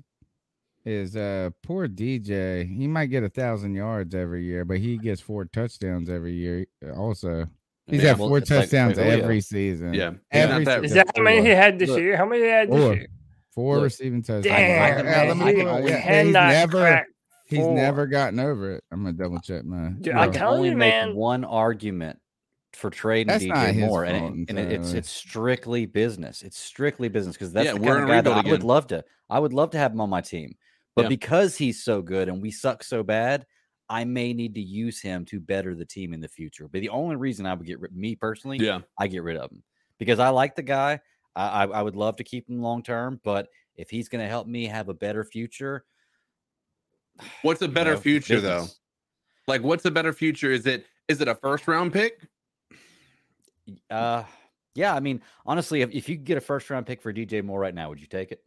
Yes. Probably. Hell so. 'Cause I yeah. would. I would. Yeah. I I'd mean, he's on the back him. end of his contract. I mean, I would too. Yeah, because we more. don't got the money, man. It's not. It's not a. It's not us trying to shit on DJ Moore. That's what I'm It's saying. And- like and you do receivers are service. strictly business. Yeah. And And receivers free are service. replaceable too. You you can get them just about any round in the draft. if he was doing something that was over the top special, like you know what DeAndre Hopkins was doing in Houston, Debo, like like that. you know yeah. something like that, yes, then keep him. But I mean, I don't. I, as much as I, I argue for, for DJ. DJ. like as much as I argue for him to stay on the team, if you were to get a first for him, yeah, you got it. You got. He would it be up. awesome in Green Bay, though, bro. Yeah. Put him So in Green Bay offense- with Davante Adams and Aaron Rodgers, and that shit. He would be- like they just dominate, bro. He would if be really Green Bay calls with you and gives you a second round pick next this this draft No. for, for DJ Moore, you take it. No. Yes, If I'll, it, I'll if- take a well, it depends. If it's early second and we can make up for the Sam Darnold trade, then yes. It's going to be Well- 25 to 32. Green Bay. Well, if the Packers are in the Super, but you said second round or first round? second round. Oh, excuse me. because me. then you're uh, talking about like, yeah, yeah, you're talking about 60s, yeah. sixty something. Then I'm you're not. basically talking about a third I round still pick. take it because we're not going to pay him, man. We're not gonna really. That's I mean, not true. like we shouldn't, like we shouldn't invest money in a player who I can't yes, be is mad very at that. I can't be mad at that. I, I agree, Tony. Like I want DJ Moore to be here. He's a fantastic player, but they're But we need a better team. I always Yeah. used to say this is that we should have traded Steve Smith, But and not because I wanted to trade him, but because a he deserved better. Right? know- Imagine this: is Steve Smith? We just got the Hall of Fame shit that came in first. He's first ballot. I don't want to hear nothing else. I know he's trying to be humble out there, and Steve Smith is the biggest, one of the biggest dicks on the planet. But here He you gotta think- makes it. you got to think about it though. Like if you let this guy go, like what you're talking about is we don't have a good enough team to want to keep him. Well, if we start to fill holes, now we're creating more holes. It just like it's Yeah, a but sinking you ship that we're not can- going to be able to patch. But, but a wide receiver is much a- easier to replace than- Yeah, than, a- you than a can- stalwart right. left tackle. Or And there's center. more of them in With free that- agency, the oh, draft. There's just more of them. let's talk about that then. When was before DJ Moore? When did we have a wide receiver we thought was a number true number one wide receiver on this team? I'm before not even ready Moore? to say that No. DJ Moore is like I look Hold at on. him like that either. Like you know Well, what I- I'm saying? Like I don't look at Devin him like Funchess. a Julio. Well, also, Devin- don't Don't you, look at don't him you like think no that having a better though. line and having the quarterback having more time to throw could have made any receiver we've had a better wide receiver? Yeah, had- Don't hundred you, think, percent. don't you think they're a victim of the offensive line as well? Dude, well, I mean, I mean- listen, you can. There are certain people that, like, you look at Aaron Rodgers, he can make a, uh, you know, Allen Lazard look good, right? It, Yeah. That that is reality. But guess what? Kevin Aaron right, Rodgers. Steve Smith. Guess what? Aaron Rodgers can't do. Aaron Rodgers can't make Aaron Lazard or uh, what if Allen Lazard look like Davante Adams, and Davante Adams is impossible to guard. You look at Yep. DeAndre Yeah, Hopkins. DJ You look Yeah, at Julio but- Jones. DJ doesn't look like Davante. DJ Adams. Moore and but what I'm- Adams ain't like DJ Moore can't hold Davante Adams jockstrap, Yeah, bro. he's good, but he's not that good. yeah, But again, Yeah, again, that's like a different level. That's like even I mean, I'll give a good so- pass rush or something, but call him Julius Peppers is a tough. You better be good. As When fuck. has how many times have we seen a, a, a ball thrown to DJ Moore that was actually in stride that gave him an opportunity to not like every ball that he's caught over the past three years has been have him having to jump up in the air and take a ridiculous hit or have to come back to the ball because it's thrown short or have to I've- play through a, I've a pass also seen him interference. drop passes and fumble, and I've seen that too. You're, you're absolutely right. You're absolutely right. What if? But I still think that even even if he had maybe half those balls thrown better, he's still not putting up DeAndre Hopkins, Davante Adams numbers. He's My not right now, my It's point the is, is precision of his route running. If you look at those guys that you're mentioning, Hopkins, my favorite, Stefon Diggs, like those guys are surgical with how they run their routes. right. And I don't see a lot of that in in D- I think he's, he's he strong, doesn't have the physical fast, traits, he's aggressive, If but he's, he's, that not. good, you're getting a first round for him. And if you don't think You you're gonna are. get a first round He for him, is then he's not always a good. guy that is going to play above his size, right? You know what I'm saying? Like he plays like I mean, and and look, I'm trying to give him credit. But the same day, it's a lot easier to replace DJ Moore than it is uh, a Bose, one of the Bosas. Oh yeah. Just I mean, is. you know what Justin I'm saying? Like, man, at the end of the day, is you can find a guy that can do. Look, Cooper Kupp just got the damn triple crown. Yeah. And and do we really think that he is the best wide receiver in the NFL? Maybe. Well, he's a slot receiver. They mainly line him up, line him up in the slot and kind of motion him around. But I mean, he is, you know, uh, the triple crown receiver this He'd year. be So Christian McCaffrey or Christian, McCa- Christian McCaffrey Um, would line up like that. And I'm not trying to. I, I look. I'm not trying to diss diss on DJ, but if you're not going to pay him, you might as well. You could get some for him. And I'm That's the theory. If I'm you're gonna not going to pay him anyway, He's the best wide receiver matter. we've had since Steve Smith left. sure. That's a v- Right. yeah. I agree Right? with that. We haven't had a wide receiver that we could say that about. And when did Steve Smith leave? It has been 10 fucking years. Man, Benjamin had one year. I hated that mug, but he had one good year. That By was the way, it. I said Benjamin's this rookie too. season was better than Julio Jones. I'm highlighting this say it. comment from Shelly Long. Dude, I've always said this about DJ. After every play, Not true. he he rolls on the ground like a cat for 15 minutes before he pops right back up and just runs off like like nothing ever happened to him, dude. What? It's the fu- it's Y'all funniest so thing in the Y'all world. so mean. Is look, I have seen DJ avoid some hits before. I've seen him go out of bounds early. I've seen him slide one time, and you go, bro, you ain't a quarterback. They still get to hit you. I did see him slide once. I was like, it or went down. It was like he gave himself up. I was like, they're still gonna hit you, homie. Um, but at the same time, I've seen there's a reason he's scared to get hit. Is that these quarterbacks, Cam, Darnold, Bridgewater, all of them, to dry. God, I mean, he is, and he's gone up. I mean, you've seen him. I have something for the year in review about the callers calling in. They were mad about how he, uh, uh, Bridgewater almost snapped his ACL. Like, I mean, we're gonna hear some shit, but it is true. Like, you can see he is kind of like, how many hits I got to take on me for no reason, not no reason, but um, look, is that right now the Panthers are in a place until you get a quarterback, until you get an offensive line, none of these positions matter. Right. None of them matter. You have the best receiver in the world, but if you ain't got nobody that can throw it to him, don't give a crap. Don't matter. That's why I was upset. Look, I used to think this is that, and I am upset about Steve Smith not being first ballot uh, Hall of Fame. I think he should be because here's the thing: is that Andre Johnson went in. He got to not in, but he got into the voting, right? Where Steve Smith got excluded. They have the same exact stat line. Like if you look at the catches, the yards, it is they are the same player, except for Steve Smith got the triple crown. Steve Smith, but you know what I'm saying? Like, and and really, Steve Smith's getting snubbed because we didn't win a Super Bowl. Right. That's really is what it is. Is that and so if it don't matter, you could be the best running back, Christian McCaffrey. You can be Barry Sanders on the Lions. But if you ain't good, don't matter. Next call. What's up, C3? 89 J Stubbs here. Hope Jay you're having a Great Stubbs. day. Angel investor. So, uh, Appreciate you, bro. how do y'all feel about um, the draft? Um, me personally, I would like to trade back and still be able to get Linderbaum at center, and then uh, maybe take a linebacker in the second if we can trade up or package some picks together.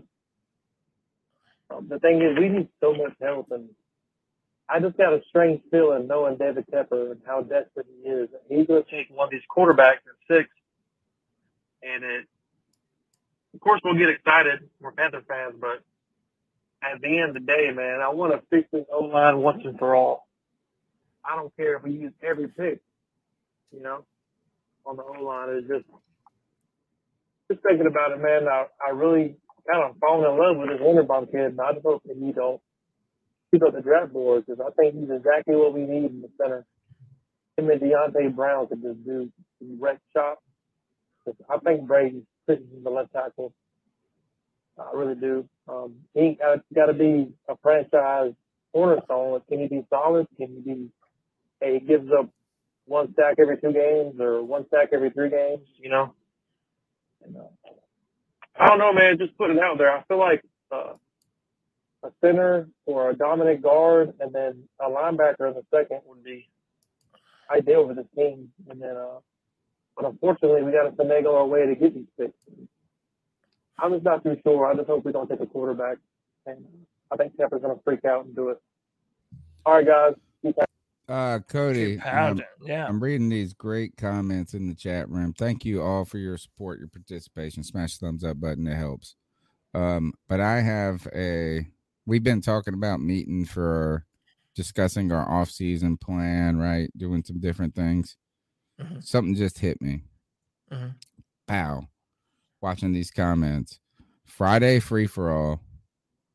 The week before the Super Bowl we get together and look, we turn the monetization off, which it don't make any money anyway. You know what I'm saying? Like we just take the strike and we watch the Panthers two Super Bowls and we've been to together. I'm down, man. I'm down or down. even one of them. Maybe we do it in two weeks. Well, you, Like, you, know, can do the uh. Game Pass that does like the what the twenty minute You version. can or- only you can go back and watch Or- the 2015 on Game Pass. You can't watch the 03 22, one. yeah. But I don't know if you've ever seen you haven't seen the uh, 03 Super Bowl. Yeah, you? I've seen it. Yeah, I've seen it You a bunch of times. I, in- in fact, I've seen it it's a bunch big of plays. It's like the half moves half with the you know Muhsin Muhammad had the longest receiving touchdown in Super Bowl history in that game. It still Isn't stands. it still like the first or second highest scoring Super Bowl of all hmm. time? I don't I think maybe it got broken. It's but I- considered one of the best Super Bowls of all yeah, time. Yeah, it was a like damn good ten Super Super Bowl. Yeah. Yeah, I, I definitely it be would down be for fun. that. I think that I, that's my suggestion. Yes, and I'm and I'm giving you the idea why it hits me because I will forget. You know, I always and then I'll forget this. But yeah, it would be. I know, folks. People are upset. There was a lot of pain, but they are good games too. That 03 uh, game is I don't know like about the 15 one, but those. yeah, The, I know, the, but the 2015 one is largely considered to be one of the worst ones in NFL history. Do you think we still could do it, like uh, I may- still, you know what? I thought we had a chance all the way to the end that game. I just What do you think Hmm. about like maybe also doing just so that way they're not all crushing defeats? Maybe throw in the NFC Championship game, Dude, you or got something to, like yeah. that. Ooh, That- what about if one week we watch the high, oh, maybe the highlights for both of them Yeah. for the NFC Championship that game that both, year, yeah. and then yeah, and then Please the next play that week. Eagles NFC Championship game. That we Oh, that played them in- Deshaun Foster play, run, yes, dude. Play that one, please. Like it's like the Rocky moment of the internet. yeah, that was such a great game. Oh, that was such a great game. Um, in Well, fact, if you got to know do that, you got to do the the Rams. Well, Yeah. now we just Yeah. gotta now we gotta make a different video where we just watch like Some of the most iconic moments from the greatest yeah. plays. Yeah. All right. Actually, put that down on the list. I sent a sent a shared document. Here are my suggestions. You asked me for ideas. I brought it. that would be you did. fun. That'd be fun. You know what? I'm I did it not it, too too, long man. ago. I watched the 03 Super Bowl not too long ago.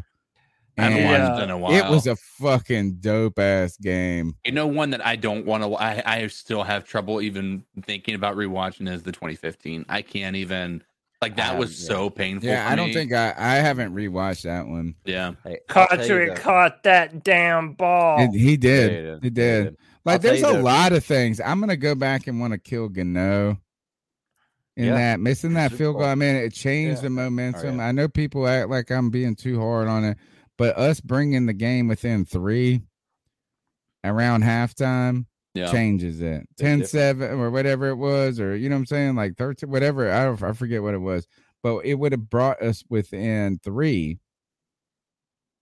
You know, and that changes it. It's a difference between having to score a field goal to tie it and a touchdown to tie it type Yeah. game. Big difference. All How- right. how many, uh, uh, calls do we if have? You- Uh, wow, you want to watch the game? No, No, I think this no, might I'm be the last one. I was thinking about uh, we definitely need to go through and give our predictions, as somebody said in the chat for the uh, wild card weekend. Okay. All right. uh, Yeah, this is Oh, the I'm last for call. I think. This the Look, last though, real call. We still if- have. Sadly, we actually have crap to talk about. Still. Look, if you go back and look at the Panthers' two Super Bowl years and you watch just the games up to the Super Bowl, those were some amazing runs. One year is heart throbbing games that come down to the end. This other one is us just running through everybody all the way to the Super Bowl. So those are fun games to go back and watch. Yeah. That is uh actually that was a silent call at the end. I went, man, if like let's just see this. Deshaun Foster, this will ruin the probably get demonetized for this, but it's worth it, bro. No, we had so many viewers today. Yeah, okay, we won't then. Uh just Google I, I do want to do that though, man. If uh, I, I see a bunch of people in the chat room would be down for it too. I mean, and not even just the Super Bowl, but like maybe making it a point to like let's find some. Le- how about this? Let's find some legendary Panthers games from just different points in Panther history, playoffs, uh, just important games. Uh, you know, we- we could we just we cracked could- the code, bro. yeah, man. That's what we're gonna be doing now. In fact, I want to do. I want to do it almost right now. Anyway, um, all right, that's I'm all the calls. man. C3 Panthers podcast brought to you by CarolinaCatChronicles.com. Sadly, I have to tell you, we have shit still to talk about. Uh, can How you we didn't believe even this? get to the OC. Can you thing, believe this? Uh, that's this is Matt forgot Rule on uh selecting um an offensive coordinator. with your quarterback situation. How much will the new offense coordinator you're going to hire have to do in moving forward with what you decide to do at quarterback, regardless of what it is? Um, I- you know, I think I think we're just gonna. Um, I I, mean, I think any, you know any anybody we hire is obviously going to have a say in personnel. You know, in terms of like the, how they see it. Um, but um, sorry. Um, Yes. At the end of the day, you for me, the, the most important thing is finding finding the right offensive coordinator for for what we want to do and um, you know how we want to build. And so, um, you know, it's I, It's you know, I know people say I heard they're targeting this guy. We'll, we'll do a process. We'll do a search. We'll talk. There's lots of really really smart people out there. Um, so to me, you know, we'll We're gonna we'll talk go playoffs. find we'll go find the best offensive coordinator for the Carolina Panthers that can take advantage of the the guys that we have here and, and help us, you know, ascend on offense. All right. Understand. So uh, ultimately, this is Matt Rhule continues to say we're gonna get it right. I'm gonna do the. I'm gonna serve the Carolina Panthers. I'm gonna do all this, and he says absolutely nothing. It's all jargon. Yeah. Yeah. It's all this and that, and I and and I know that jargon when you're like messaging, like you have to do shit like this sometimes. Like so, I mean, I'm not trying to be unforgiving about that, but like what the? F- he don't know. See, that's the thing that I'm so upset. The only reason I am upset, about, I feel I would have felt way better if Matt Rhule would have said, and, and he doubled down on Joe Brady, and he said, "I got the right pieces. We got the right stuff forward. We just need mm-hmm. to keep working and doing what we're doing and get better person. You know, working on the personnel." We need to trust in the process. He says trust in the process, and then he doesn't trust in the process. Mm-hmm. So, I mean, like, this to me is what does that fucking mean? It means nothing. Yeah. He he said I've never met or heard anyone talk in my life who can say so much without saying a fucking thing at all, dude. It, God, it's so annoying. It's You know, it makes me think that he's just got other things that he wants to do. Like he's just thinking while he's in the press conference, he's like, "Man, I need to stop and grab this for the house." I Yeah. need to do this. Like that's what I because get his out of his money's press guaranteed, Yeah. man. Like even if he was fired, him and his family are set for life, dude. So it's like, and yeah, they were, the by the way, over- before he left Baylor. You know, Baylor gave him like a big 80. Like he, this dude's rolling, swimming in the cash. So every time I feel sorry for being such a dick about it, like I do get, like at some point I do feel bad about calling for someone's job all the time. Like it's kind of like a crappy, you know, like I think, all right, so here's the thing is the guys that, uh, you know, the fire matt rhule people that went on the NBA, they were standing in the background in the NBA game they were cool, right? They're the first people that did it. They spent some money on some t-shirts. that's a cool thing. The first people that started the fire matt Rhule chant, they were cool. But like when you are copying that, like it feels like you're trying to make it about, and then you put it on TikTok and stuff. It makes it, it feel like you're trying to make it about you at that point. And I am like I so at some point I do feel terrible about saying this guy sucks. Like you know, like I mean you like I don't like your face. I've said that recently. In fact, this is when I knew I'm like I don't like this dude at all. He has a more punchable face to me now than Sean Yeah. Payton. Oh yeah. Like Yeah. I see that stupid like he Did you ever smiles and imagine that would be possible? Someone with a more I'm- punchable face. That's than what I'm Sean saying. Yeah, it's it's crazy, and then I feel bad about it because I I want to be a good human being, so I don't want to be that low in what I think of the totem pole human race. But then, right when I feel bad about being too mean to his ass, I think about man. Let me look at my bank account and look at Yeah. look at this motherfucker compared to his. account. And dude, it's football, man. Like, dude, this is a results oriented business, and fans are passionate. If you're not winning, you're a loser, and fans don't tolerate losers. That's just what it is, man. And then when you have diehard fans like us who follow the team and know that he wasn't playing young players, that he would throw Cam Newton under the bus, you know, that this entire team just regressed back to its means. When you follow all those things, you feel justified in calling for his job because it's saying, dude, you have made this whole season worse for absolutely everyone. So yeah, it, it, it, might be a little bit mean to call for his job, but how many people did he make miserable from September to December this year? You know what I mean? So it is what it is. Yeah. Last thing about these offensive coordinators is the Yep. name. Actually, two things. Let's talk about the names that have been associated. Matt Rhule said those names are not from him. Uh, Pep Hamilton, uh, Charlotte native from West Charlotte. I guess I've seen people putting or whatever West Charlotte High School is or something. Pep Hamilton. Yeah, he went to West He's the Charlotte, yeah. offensive coordinator for the Houston Texans. Um, Bill O'Brien with the uh, chin that has a black hole in the middle of it.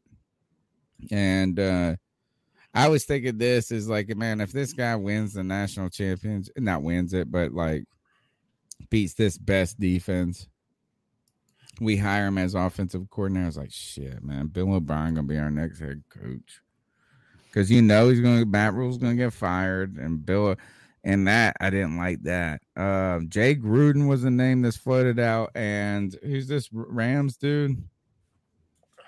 Uh, yeah, this is Kevin O'Connell, uh, the offensive coordinator for the Rams. Uh, these are the names that have uh, been reported. I don't want any of the white dudes. I'll take this black guy right here. I swear to God, that's why. Like right now, I don't like the way any of these three look. Well, I like Pep Hamilton for a number of different reasons. One, he's from Charlotte, so he already has a connection to this area.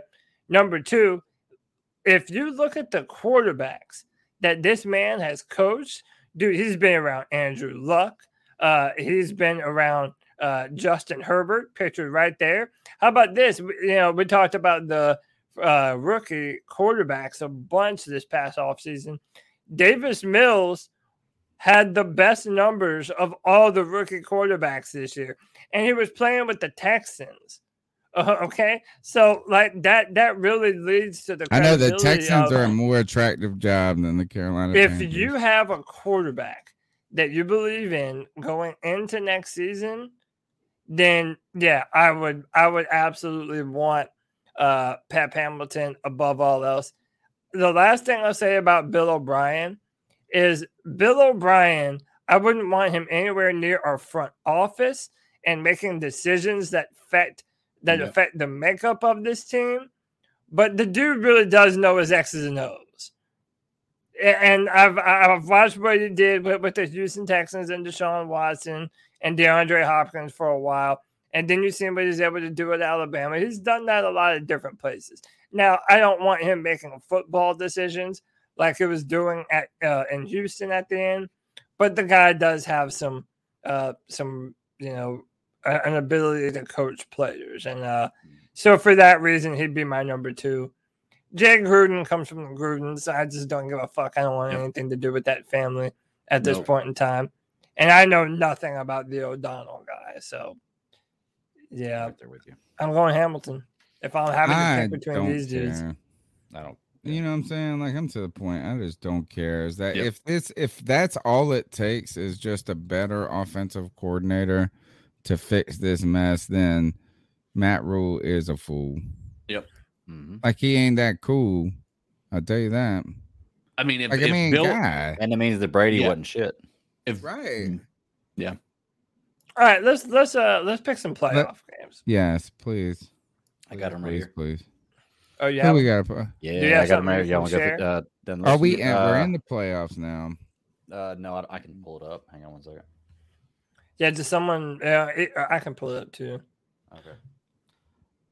Uh, well, we'll talk about it if you are pulling it up real quick. Uh, Raiders Bengals first game.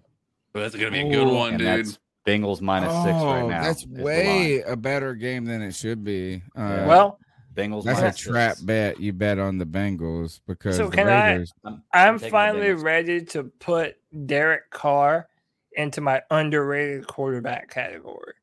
I feel like Derek Carr is an underrated quarterback. I normally typically don't like the traditional pocket passers. I want you to be able to do a little bit more, but I think Derek Carr is a is a pretty good quarterback. I Um, would say underrated if he wasn't considered an MVP candidate at one point. You know, Yeah. prior to this, a few years back. I mean, I would say he's 2016. underrated. Yeah, It was the year after we went to the Super Bowl. Yeah. and then he got hurt at the very end of the year. Um, I'm going Bengals. Are you I taking think. the points or just straight up? Uh, what what's the spread? minus Bengals six minus six. Yeah, I'll take the points. Um, I I think they have a, a really dominant offense. How about this? They have the most impressive young offensive weapons in the NFL. Ja'Marr 100%. Chase, Tee 100%. Higgins from Clemson is a badass. Joe Mixon is a really good running back. They have uh, Tyler Boyd up there.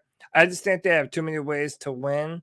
Uh, the Raiders are resilient though, man. And Hunter Renfrow, dude, he's like another Cooper Kupp type dude. That guy will burn you.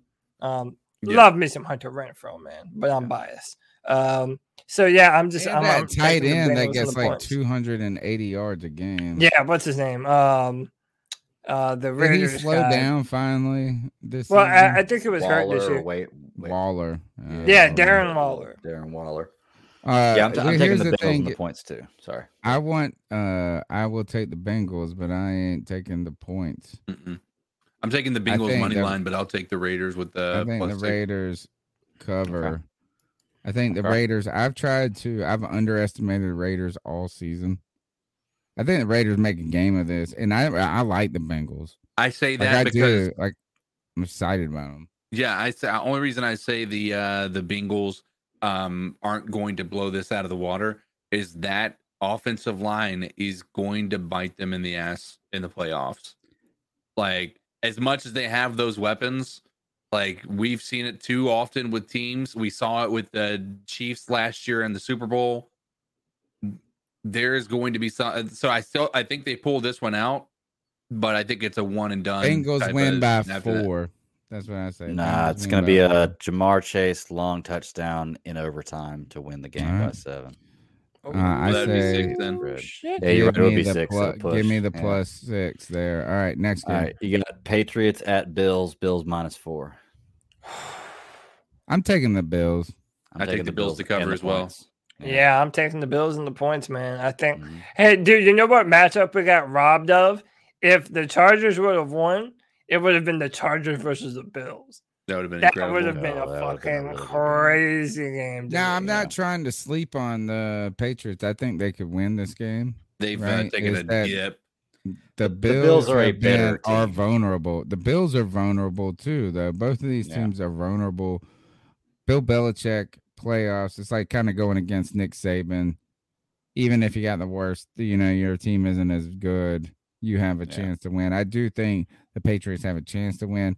I just think the Bills have been on the precipice of being better each week. Uh, not each week, but they could have been a better team all year, right? Like they're just a teeter totter, and and it's their time right now. So give me the Bills there. Yeah, the Bills uh, here as well with the points. The Bills are uh, the experienced team. Uh, Josh Allen has uh, won playoff games before. Mac Jones is in his first year as a rookie. Um, and uh, I don't care what you say, that plays a role when it comes to getting to playoff time. Um, that's why you don't see rookie quarterbacks winning Super Bowls very often. Um, so I think that, uh, and, and also you see what this uh, Patriots team has d- uh, done. They had a really good run there towards the middle of the season. The end of this season, they have looked like absolute dog shit. Um, they lost to the, I the don't know. Miami. They came back. They lost. though. They, they made lost a to the big comeback last week after getting Molly stomped in the early part. In the early part, they got stomped, stomped, but they came back and made it a game. I ain't But, I mean, sleeping it was on a the team Miami that's got a good Dolphins, though. defense, and they got a Dolphins good won the last defense. seven games. They're good team. and they got a good defense, and Bill Belichick is the best defensive coach in the history of NFL. You know what I'm saying? Like, Yeah. Yeah. So, like, I ain't gonna sleep on them, but I I am still taking the Bills. Hey, uh, Yo, Yo Nellis makes a good point in our chat room. Too many Panthers on that team. Uh, I mean, how, you They're know, gonna it's like They're gonna lose. Yep. Nah, they. you gotta pull right, for, our, for our boys, man. Uh, next, you got uh, Eagles at Bucks, and it's Bucks minus eight and a half. Ooh, that's a w- too big of a spread. I think the Bucks Yeah. do not cover. yeah, I'll take the Bucks, but I don't like eight and a half. I'm uh, going to take the Eagles and, and the points too, taking them cover. But I honestly, if this was just straight up, I would take the Eagles. I'm I'm predicting. An Oh, upset in this shush. game. Shush. telling you, I'm predicting an upset. in this Minshew, game. Ma- if Minshew Magic beats Tom Brady, can we marry him, please, Cody? It's not Minshew, right? Isn't Jalen Hurts coming back? Well, that's The they Bucks are not as but, like, impressive as I'm as asking you people make it this: out to be. for some reason it becomes Minshew Magic time, and we beat Tom Brady. Can I please have him? Can I please get Fine, Tony. If you're a I- good boy, and I think- and, I think you and need if to Minshew can first. beat the Bucks, then you can have him. Like, why are we trading him like as as though he is just a piece of meat? Like, you got to ask him if he's all right with you having him. Oh, he would love me. Yeah, does his I'm opinion sure with not that pay, matter? I'm sure with that this, paycheck Tony? he'd be all right. Nah. I would. It's 2022. It would be magical. It would be magical. So y'all are all Um, taking the Bucks, but just not the points. Right. Yeah, I'm not Yeah, taking, I'm gonna take the taking Bucks, not- money. not- yeah, not money line, but not spread. Okay. All right. Then you got the Niners and Cowboys, and it's just like only Cowboys minus three, which kind Yeah, I of got it. I'm Cowboys, on the Cowboys, Cowboys. yeah. yeah, I'm Cowboys on that one. Oh, Yeah, dude. 49er. I know. Like, yo, Dude, the like, Niner- man, you- who's the if you pick the quarterback? 49ers, you should pick the Eagles then. Who's the Niners? You know, they're just kind of one of those teams that I don't want to go all favorites. There's gonna be some. Fuck it, I'll go wanna go all chalk? I'll go Is Niners. I'll go Niners. chalk? Fuck it, I'll Nin- go Is anybody writing this down? Or are we just saying? Let's just say. No, we're I'll go. Niners, dude. The Cowboys, I think they're gonna Alright. choke it, choke in the playoffs. All right, you got uh Steelers at Chiefs. Chiefs minus 12 and a half. Steelers. I- It's a I think the Cinderella story. cover. Oh, Could you imagine? I mean, yeah, it's possible. They could. 12 and a Yeah, I'll half is a the- ton of points. That is It a lot is, of but the points. Chiefs. A I've seen the. Chiefs put up a ton of points before. I've seen the Steelers really take a dump. and it's this season playoff few times. football. Yeah, dude, I'll take the Chiefs and the points. I'm taking the Steelers without the spread. I'm taking the Just money the line. I think they're going to win the game. You think they're going to win the what? game? Okay. Oh, so I then hear you you. get a double bet then. No, you that is crazy. You took the triple the You think the underdog, Ste- bro. no? You really think the Steelers are gonna beat Kansas Hey, City? it's possible. I mean, I'm not. No, yeah, it's not a don't. He does crazy not thing. I've- think Dude, that. listen, listen. The the uh, the the I I- I'll tell you a couple of reasons why. Number one, Big Ben's riding a high no right now, right? And uh and I think that there's a narrative that if they were, I think the the teams that they want to see in the Super Bowl in the NFL are going to be the Patriots or the Steelers from the AFC. Because then you can have Big Ben doing exactly what Peyton Manning did, going out on a high and retiring with a Super Bowl win. Um, so I think he's going to have the benefit of officials, uh, you know, go rolling his direction. But also, Kansas City has looked vulnerable this year. Like when facing, it, you know, even the most mundane teams. Not Look at- even close. That was is so early dude. in the season. Now they've That was won the like first 10 nine games games of in the a season. row. The Steelers stink. Ben Roethlisberger can barely throw it from here to I, hey, listen, I'm not saying there. it's going to happen. I'm, just I'm taking the predicting it to happen. And the points now. Cody uh, CK talked me into it. I was worried about the spread being too big, but now I think it's too little. Taking the Chiefs and the points. Hey, uh, Greg, if I'm going uh 49ers and CK is going Steelers, I feel like you should just go Philadelphia. I did. Am I wrong in that? He Like that's did our go. Philadelphia. I did- He I did did. Philadelphia. No, he did go So Philly. you did? Like I, I thought you took Tampa I'm Bay. the person uh, that didn't. No, I'm the only mug that Okay. don't take me. All right, no. I like it. All Well, right. There, there's one game left, and I think it actually sounds like the most interesting one. It's uh Arizona at Rams, and it's Rams minus four. Mm, It's a good. that's a good Rams game. have the upper hand on that one, really? yeah. They're a better team. The Do they have are the- good, have- but Would they, they have have DeAndre Hopkins back? Underperformed. I think he is coming back for the first Where is So it the at? Rams are good, but in, in Saint or in LA. It's in LA. that doesn't. Yeah, that don't matter. Yeah, I don't care. Uh, Those are those two. Both teams travel well. Fickle, the Monday fickle. night game. Well, and they're fickle fans, and um, I would say Rams this is the Rams are a better fans. team that has underperformed. The Cardinals are a worse team that has overperformed. Right? Like, I mean, is that we've been hesitant to believe that the Cardinals are legit. Yeah, but Like, the, they are uh, a team that you think that their record is better than they who they are, and the Rams tough, are a though. team that you think are their record is worse than who they truly are. I'm taking the Cardinals, baby. I'm You taking the complete Cardinals the as well. cycle, the cycle of everybody's got to take an underdog. I'm taking the Cardinals too, so I'll take the underdog it. in this one too. All right. But yeah, Yeah, dude, just on principle alone, I'm going Cardinals. I don't Oh, like the Rams. Now I feel like I gotta. No, I don't like the Rams. I never did like the Rams because to me they're like they're the perfect LA vein super team. Every famous person that you've ever fucking heard of to ever play football goes to Los Angeles to try and win to. the the Yankees. They're trying to buy a title. Yeah, dude. It's They're like I'm not I'm not yeah. into that. I like teams that cultivate their own talent. Um and I uh I like some players I on just wanna that, kiss that- my on cousin. Cardinals team. And JJ mean- Watt, I, I don't know what matters, but JJ Watt's coming back, I think. they designated Okay. him to return. I don't know. I think that starts a three week process, doesn't it? I, they said that he'd He's be more ready of a for motivational playoffs. piece anyway. Yeah. Um. But Dude, I- this Alright. is so hard for me. like I want to so I I I I'm of the mind that I want to go Cardinals, but I also want to see Matt Stafford actually be able to come out. I mean, even though he has been an up and down, he's been a bit inconsistent this year. He's had a lot of really high games, like where he is incredible, right? And then he's had a lot of like, eh, you know. But I want to see him actually after leaving Detroit, not even just to rub their noses in it, to show, hey, listen, you guys just didn't know how to fucking handle this guy. Um, but yeah, I'm gonna go. I'm gonna go the Rams. I'm going Rams. I think uh, Stafford's gonna come out and he's gonna light up, uh, light up that defense. hey, I wanted to ask earlier, what just kind of off the wall that we're talking about the Rams. What would have happened if Stafford would have came to Carolina? We would have killed his Nothing. career. He would have been dead. We, Yeah, we would would have have killed injured. his career. Can you He would have been that? another Alex Smith.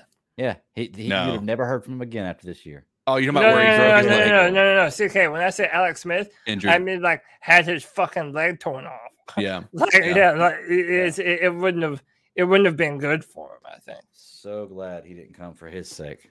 So glad. Yeah, dude, he saved us. He saved us by stiffing us. All right. Um, you're listening to the longest running Panthers podcast on the internet, and that's when I say the longest running Panthers podcast. Um, it's been going on for three hours and seventeen minutes. Uh, also, we have been doing this podcast every Tuesday night since 2013. We've been Um, live since 2013, actually. Like we haven't stopped broadcasting. This is, this is a twenty four seven podcast. You come in night and day, just hang out. Our Uh, internet bill and power bill I would be absolutely fucking crazy. Uh listen to this. Uh, there's I think it's Reply All, or used to be called Reply All, and it's a um, podcast. Um, I forget whoever it's made by, but they uh they do all these cool like just one off tech stories. Like they just try to find these bizarre. So like this one person, the one of my favorite. There's two favorite episodes I have. The one is where uh, when Bitcoin popped off, like it went from a thousand dollars to twelve thousand dollars. You know what I'm saying? Like in the back in when it was just like this roller coaster of awesomeness. So they found this their old friend who is a writer for the Atlantic. And when she was in college, she tried to buy some pot off of or she didn't try to buy, she bought some weed off of the Silk Road, which is like an old dark website. So she like lived in New York City. She went on the internet. She got somebody to deliver her some weed or some ecstasy or something, and they needed Bitcoin to pay for it. So the whole episode was about her. She was like, "Shit, I think I might have a Bitcoin or two left in my wallet from when I bought that weed 10 or uh, 5 years ago or whatever." And so they interviewed like all of these like they got these people to help them like uh digital forensic people and they unlocked her account. They finally got it. Like they couldn't get into it and they got into it and it was like 780 bucks. Like they were hoping for like 56,000. You know, Dude, imagine if you had like $56,000 and you had Wow. it just because you accidentally Dude, left over some change. I heard a worse story than that. A guy had a bunch of Bitcoin in his wallet and had bought a bunch of it, left it, and forgot about it. This is before Bitcoin blew up, right? Mm-hmm. Is this the three password joint? where Yeah, can't as- put this is the dude password that couldn't figure out the password to get back into his shit, and you only get a certain number of times to enter your password. Yeah, like if they and enter it one more time, he it- loses like it 12 million it bucks. Mm-hmm. forever. So it like Well, this it was- guy has all this money that he can't get to because if he messes up his password like one or two more times, it all goes away forever. and I wanted to the, the other one that was real cool. Actually, there's three of them. The other one is they interviewed the dude who invented the pop-up ad. Like uh the like the actual dude who wrote the code who you know a pop-up ad like the things that used to kill our computer. And like this guy like wrote an apology to the world for what he did. I mean, it's crazy. It's like a crazy story. Like people he had to go into hiding but like he literally apologized to the world for being the dude who wrote the code for a pop-up ad and then my third favorite episode was is that there was a live and we were talking about c3 24 7 the first person who ever did the like watch me live cam. Like it was some girl she was like a college girl and she just put a webcam up and webcams in her house in like 1996 right when the internet's come you know what i'm saying? it was like time, yeah i mean it was like crazy but they it was like documenting her life. So i mean like crazy. And it is wild listening to this stuff so i bet you it's that wild listening to the c3 panthers podcast 24 7 the longest Probably. running panthers podcast three hours and 21 minutes because i took 10 minutes to tell you how long this podcast is I wonder why Um, it goes so long.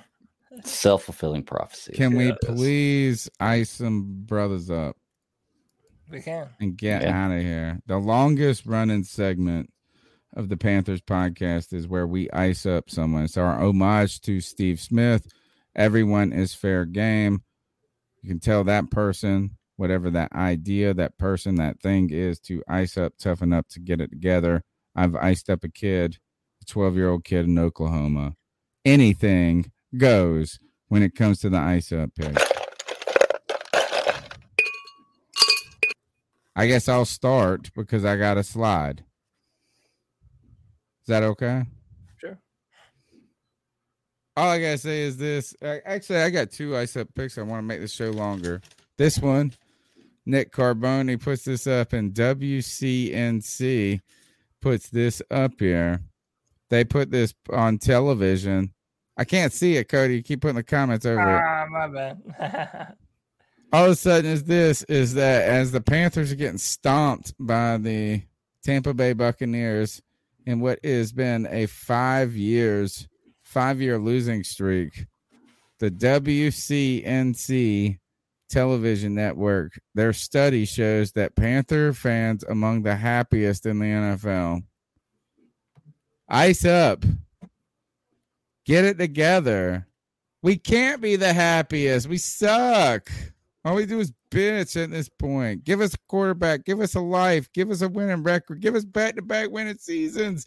Don't sell us happiness as you beat us. Man, we're just domestic violent people. My second ice up pip, uh, pick uh, goes to Scott Fitterer's haircut. God, I'm sorry. Why does it go every direction? Quarter of it's going straight up, some of it's going down, some of it's going back up. We'll go back. I'll show you this. You can say this. It's not that this dude. I don't like the haircut. What is this? That's a uh, early 2000s preppy high school haircut. Bangs. Well, flared up. whatever it is, dude, He this guy got to tips and he's change it, go. bro. He got to change it. Ice up Scott Fitterer's haircut, bro. Yeah, he's definitely had that hair. Like I think he's had that hair design in place since he was a frat in a frat in college. like since we started the podcast. Yeah. Since we started uh, live streaming the 24 7 podcast. Yep. I'll go next. Uh, Boomer Esiason was on his radio show and he got a rumor on his phone and he felt the need to share it to the world. Read it. I could read the whole thing if you want yeah, me to. go- go ahead, you All right, I'll read the whole thing. Boom, the Rodgers saga continues to get crazier and crazier. I've been told by multiple people in Aaron's direct circle that if the Packers make the Super Bowl, he will use the week leading up to the Super Bowl to prove a major point. He will threaten the NFL by saying he won't play in the big game or next season if they don't eliminate some of the COVID related rule. One big one that upsets him the most is the testing of non symptomatic players. He's told Jordan Love to be ready. Like you said, he's got to make it first. But Super Bowl week will be set on fire and send Goodell in a frenzy navigating the situation. Now, can I say what, what area of the country this is from? I mean, who are we protecting really here at this point? Is I mean, okay. Yeah, of course, you want it out, right? I mean, you want him to. So they think that they've actually got something, but it turned out to be just a fucking prank. And Boomer Esiason believed it. Him and his buddy believed it that Aaron Rodgers was actually going to sit out the Super Bowl to protest COVID restrictions. Dude, you can't make some dumb shit like that up. This is a, a, a it's a testament to show you that everything that you hear when it comes to these rumors, dude, this is how it starts, man. It's all fake. It's kind of sad that Donald Trump coined the term fake news because now everyone kind of sees it as like a Donald Trumpian Republican type thing. But the news is really fake, y'all. And sports media and real media, the news is fake. Stop believing it. This is how bullshit rumors get spread. This is what happens all the time. And it's just ridiculous, man. So to Boomer Esiason, did you know he was so happy too? He thought he had a big ass story that he just put forth on air. And he was going to be the first one. It wasn't to be, Boomer. It wasn't to be. Ice up, son. Okay, you want to go? You go ahead, Bad Daddy. Okay. Uh, I'm gonna I'm gonna open up the kimono here a little bit. I'm gonna be a little vulnerable for my ice up pick. Um, uh, if you know me, you know that I'm an animal lover. Uh, I've got five goats. I've got eight hens, three roosters, a pig, and up until recently, two dogs. Um, had an accident a few weeks ago. One of my dogs got out and got hit by a car, and we rushed him to the vet. And I want to start out by saying that I do really appreciate vets and everything you guys do. You've helped me out in a lot of situations, and y'all do great. But just for this one situation to get it off my chest, I'm icing you guys up. Um, you know, we took him to the vet, and initial prognosis is he's going to be okay. Um, uh, they they come to us later, and they tell him that he's got a cut in his side, and he's one of his ribs has punctured his lung. So it's kind of like trying to blow up a balloon with a hole in it. You really can't get air into it. Uh, and there's options for surgery, but they can't do surgery until the next day at eight o'clock, which is strange. And it cost fifteen thousand dollars up front. Fifteen thousand dollars up front, and it may not work. And that's just the surgery. Nice That's not everything after that. Okay. So you're put in this position where you really can't. Because I, I mean, I'm sure there are people who can, but I don't know anybody who had just has fifteen thousand dollars laying around. to be able Fifteen to like grand? No, Yes. nobody and, and it does may that not for a work. dog. It, doesn't even work if even if you're a millionaire, you shouldn't even do it. How do they So- justify that? And that- what what I about mean. what they're doing is worth that much fucking money, dude? Exactly. Exactly. And and I get it, man. Man, uh, you know, medical stuff for humans costs an insane amount of money. So why wouldn't it for dogs? You know, It's especially nice with how rare it probably is. But Nice you. unfortunately, yeah, that was the decision they gave us. I don't have fifteen thousand dollars laying around, and we had to make the decision then. And we lost our dog, but uh, you know, like I said, I, I appreciate vets and everything you guys do, and and and just for this one moment, just to get it off my chest, just ice up because fifteen. Uh, well, if it makes you insane. if it makes you feel any better, I heard this joke one time, and I think I even did it once at the vet. And it's like um, they come back to you and you be like, "Oh man, he's got this allergy or whatever. It's gonna, be, you know, you got the visit, you got the medicine, you got to do this or say something." And they say it's like two hundred eighty-seven bucks, and you're like, "Man, fuck it, just put that dog down." and they're like, "No, you shouldn't do that." You're like, "Man, I'm good. Just put the dog." And they'll be like, "We'll do it for free." like you know what I'm saying? Like a fifty-seven dollar bill. You're like, "Man, fuck, I'm just gonna take him out in the woods and kill him anyway." Yeah, I'll That's say, you know, the funniest thing about that though, this is kind of dark humor, but anyway, is, is that it actually costs more to do to put the dog down than that. No, it doesn't. Oh, what? Then fifty-seven? Yeah, it's like two hundred and ten bucks to put a dog down. Yeah, if you want to do the the cremation and everything, it's like five hundred. Oh, Yeah. yeah.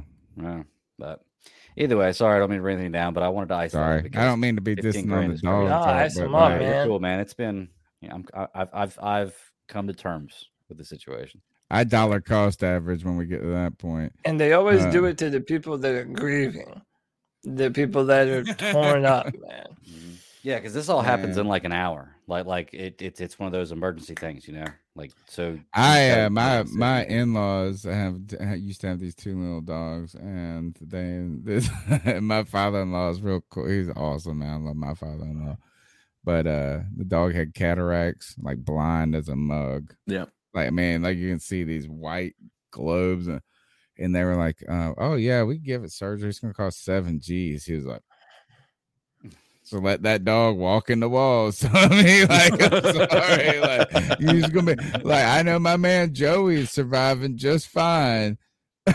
um, uh, Um, so me, I'm gonna go back to football with mine, and uh, this is an entire season culminated into one. Um, but it really kind of just peaked when you look at what the Chargers Raiders game ended up being. Um, I don't know. I mean, it was all over the news. Like the both teams, and I'm not a proponent of them having done this, but could have made it to the playoffs had they just they could have split pot Right. if we were betting uh, poker. They could have Right. split pot. Right, and so they could there could have been uh, an avenue in which they did that. Now, is that in good sport? Probably not. Um, but the way that I look at it, uh, if I was a coach, is like, listen, we're gonna get our guys going into the next game fresh. It's like we got a first round bye, um, you know, for the playoffs. Like, and and you know, why not do it? Right? There's a win win for everybody involved. Um, well, they didn't go about it that way. They continued to go down. Chargers fought back. They had at the helm with like with Justin Herbert at the helm. They came back and were just. It was one of the craziest fucking endings because you almost thought it was going to end in a tie. It went into overtime.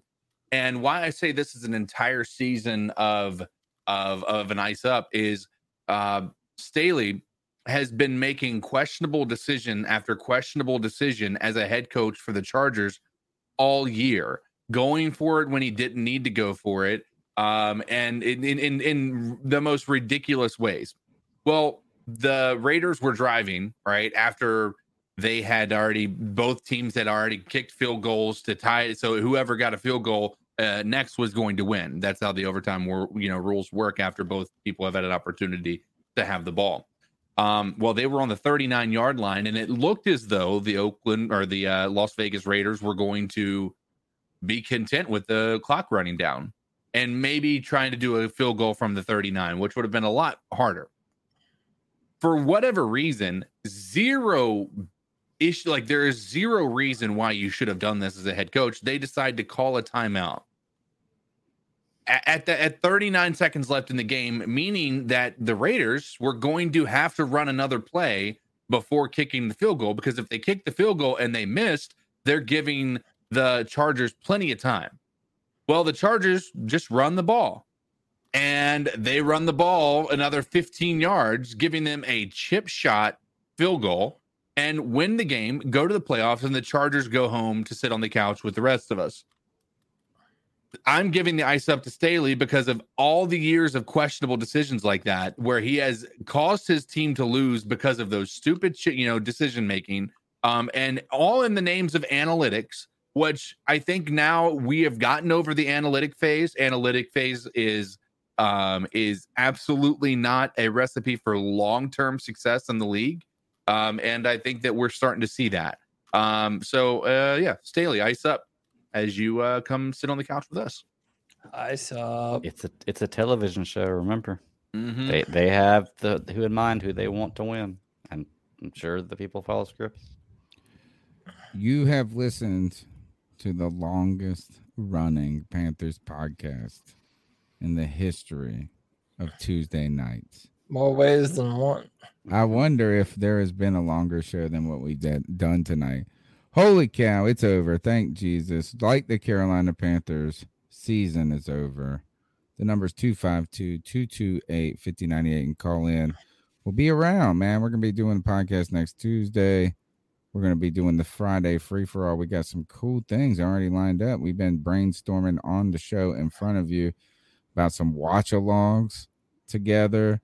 Some uh, Cody and I got a lot of debating to do. We're going to prep you for the Senior Bowl coming up, the Combine coming up, free agency next week on Tuesday night.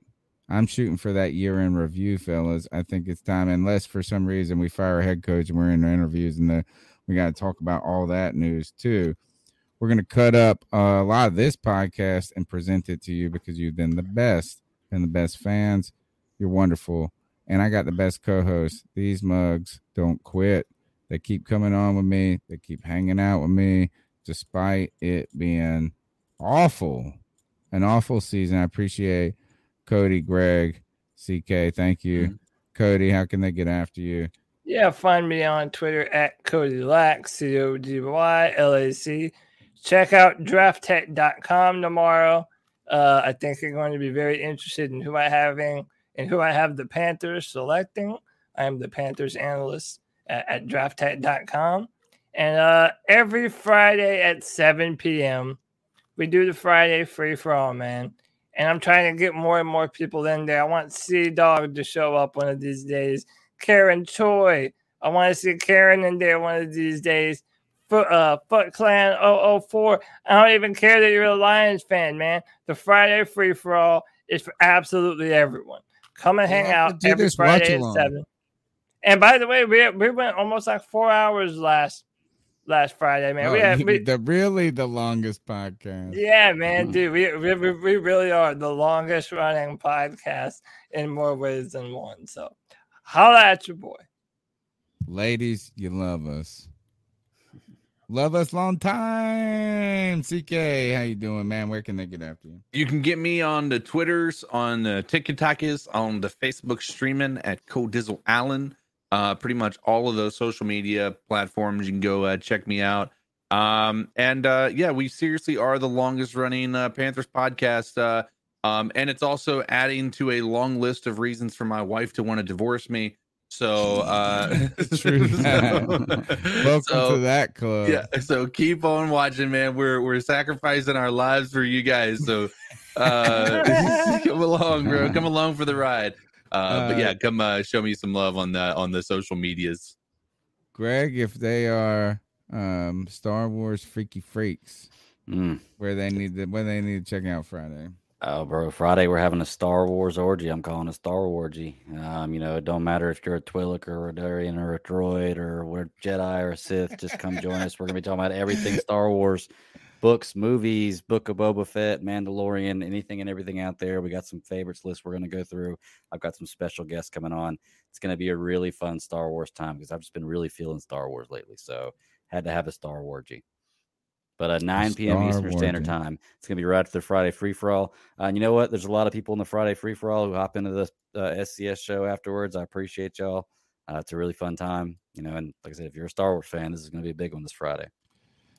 That is the Super Civil Servants podcast. You can find them on YouTube. You can find Greg at the Bat Daddy 52 on Twitter. I'm Tony Dunn at cat underscore chronicles. This is the C3 Panthers podcast, which can be found everywhere YouTube's, Facebook's. Actually, it's not on uh, TikTok or Instagram or anything. So we do Twitter, Facebook, YouTube. That's our joint. The YouTube chat keeps us going uh, iTunes, TuneIn, Stitcher, wherever you get your audio podcast. Download it. Even if you listen tonight, just download it, thumbs up it, and then dump it. Do me that favor. Tell a friend. Tell a friend. Be somebody cool. It's free. We love you. 252 228 5098. We'll see you either tomorrow, Thursday, Friday, Saturday, Sunday. We're always up here. We don't quit. We don't quit. Keep pounding. Take us out of here, Cody. Until next time, keep pounding. Keep pounding.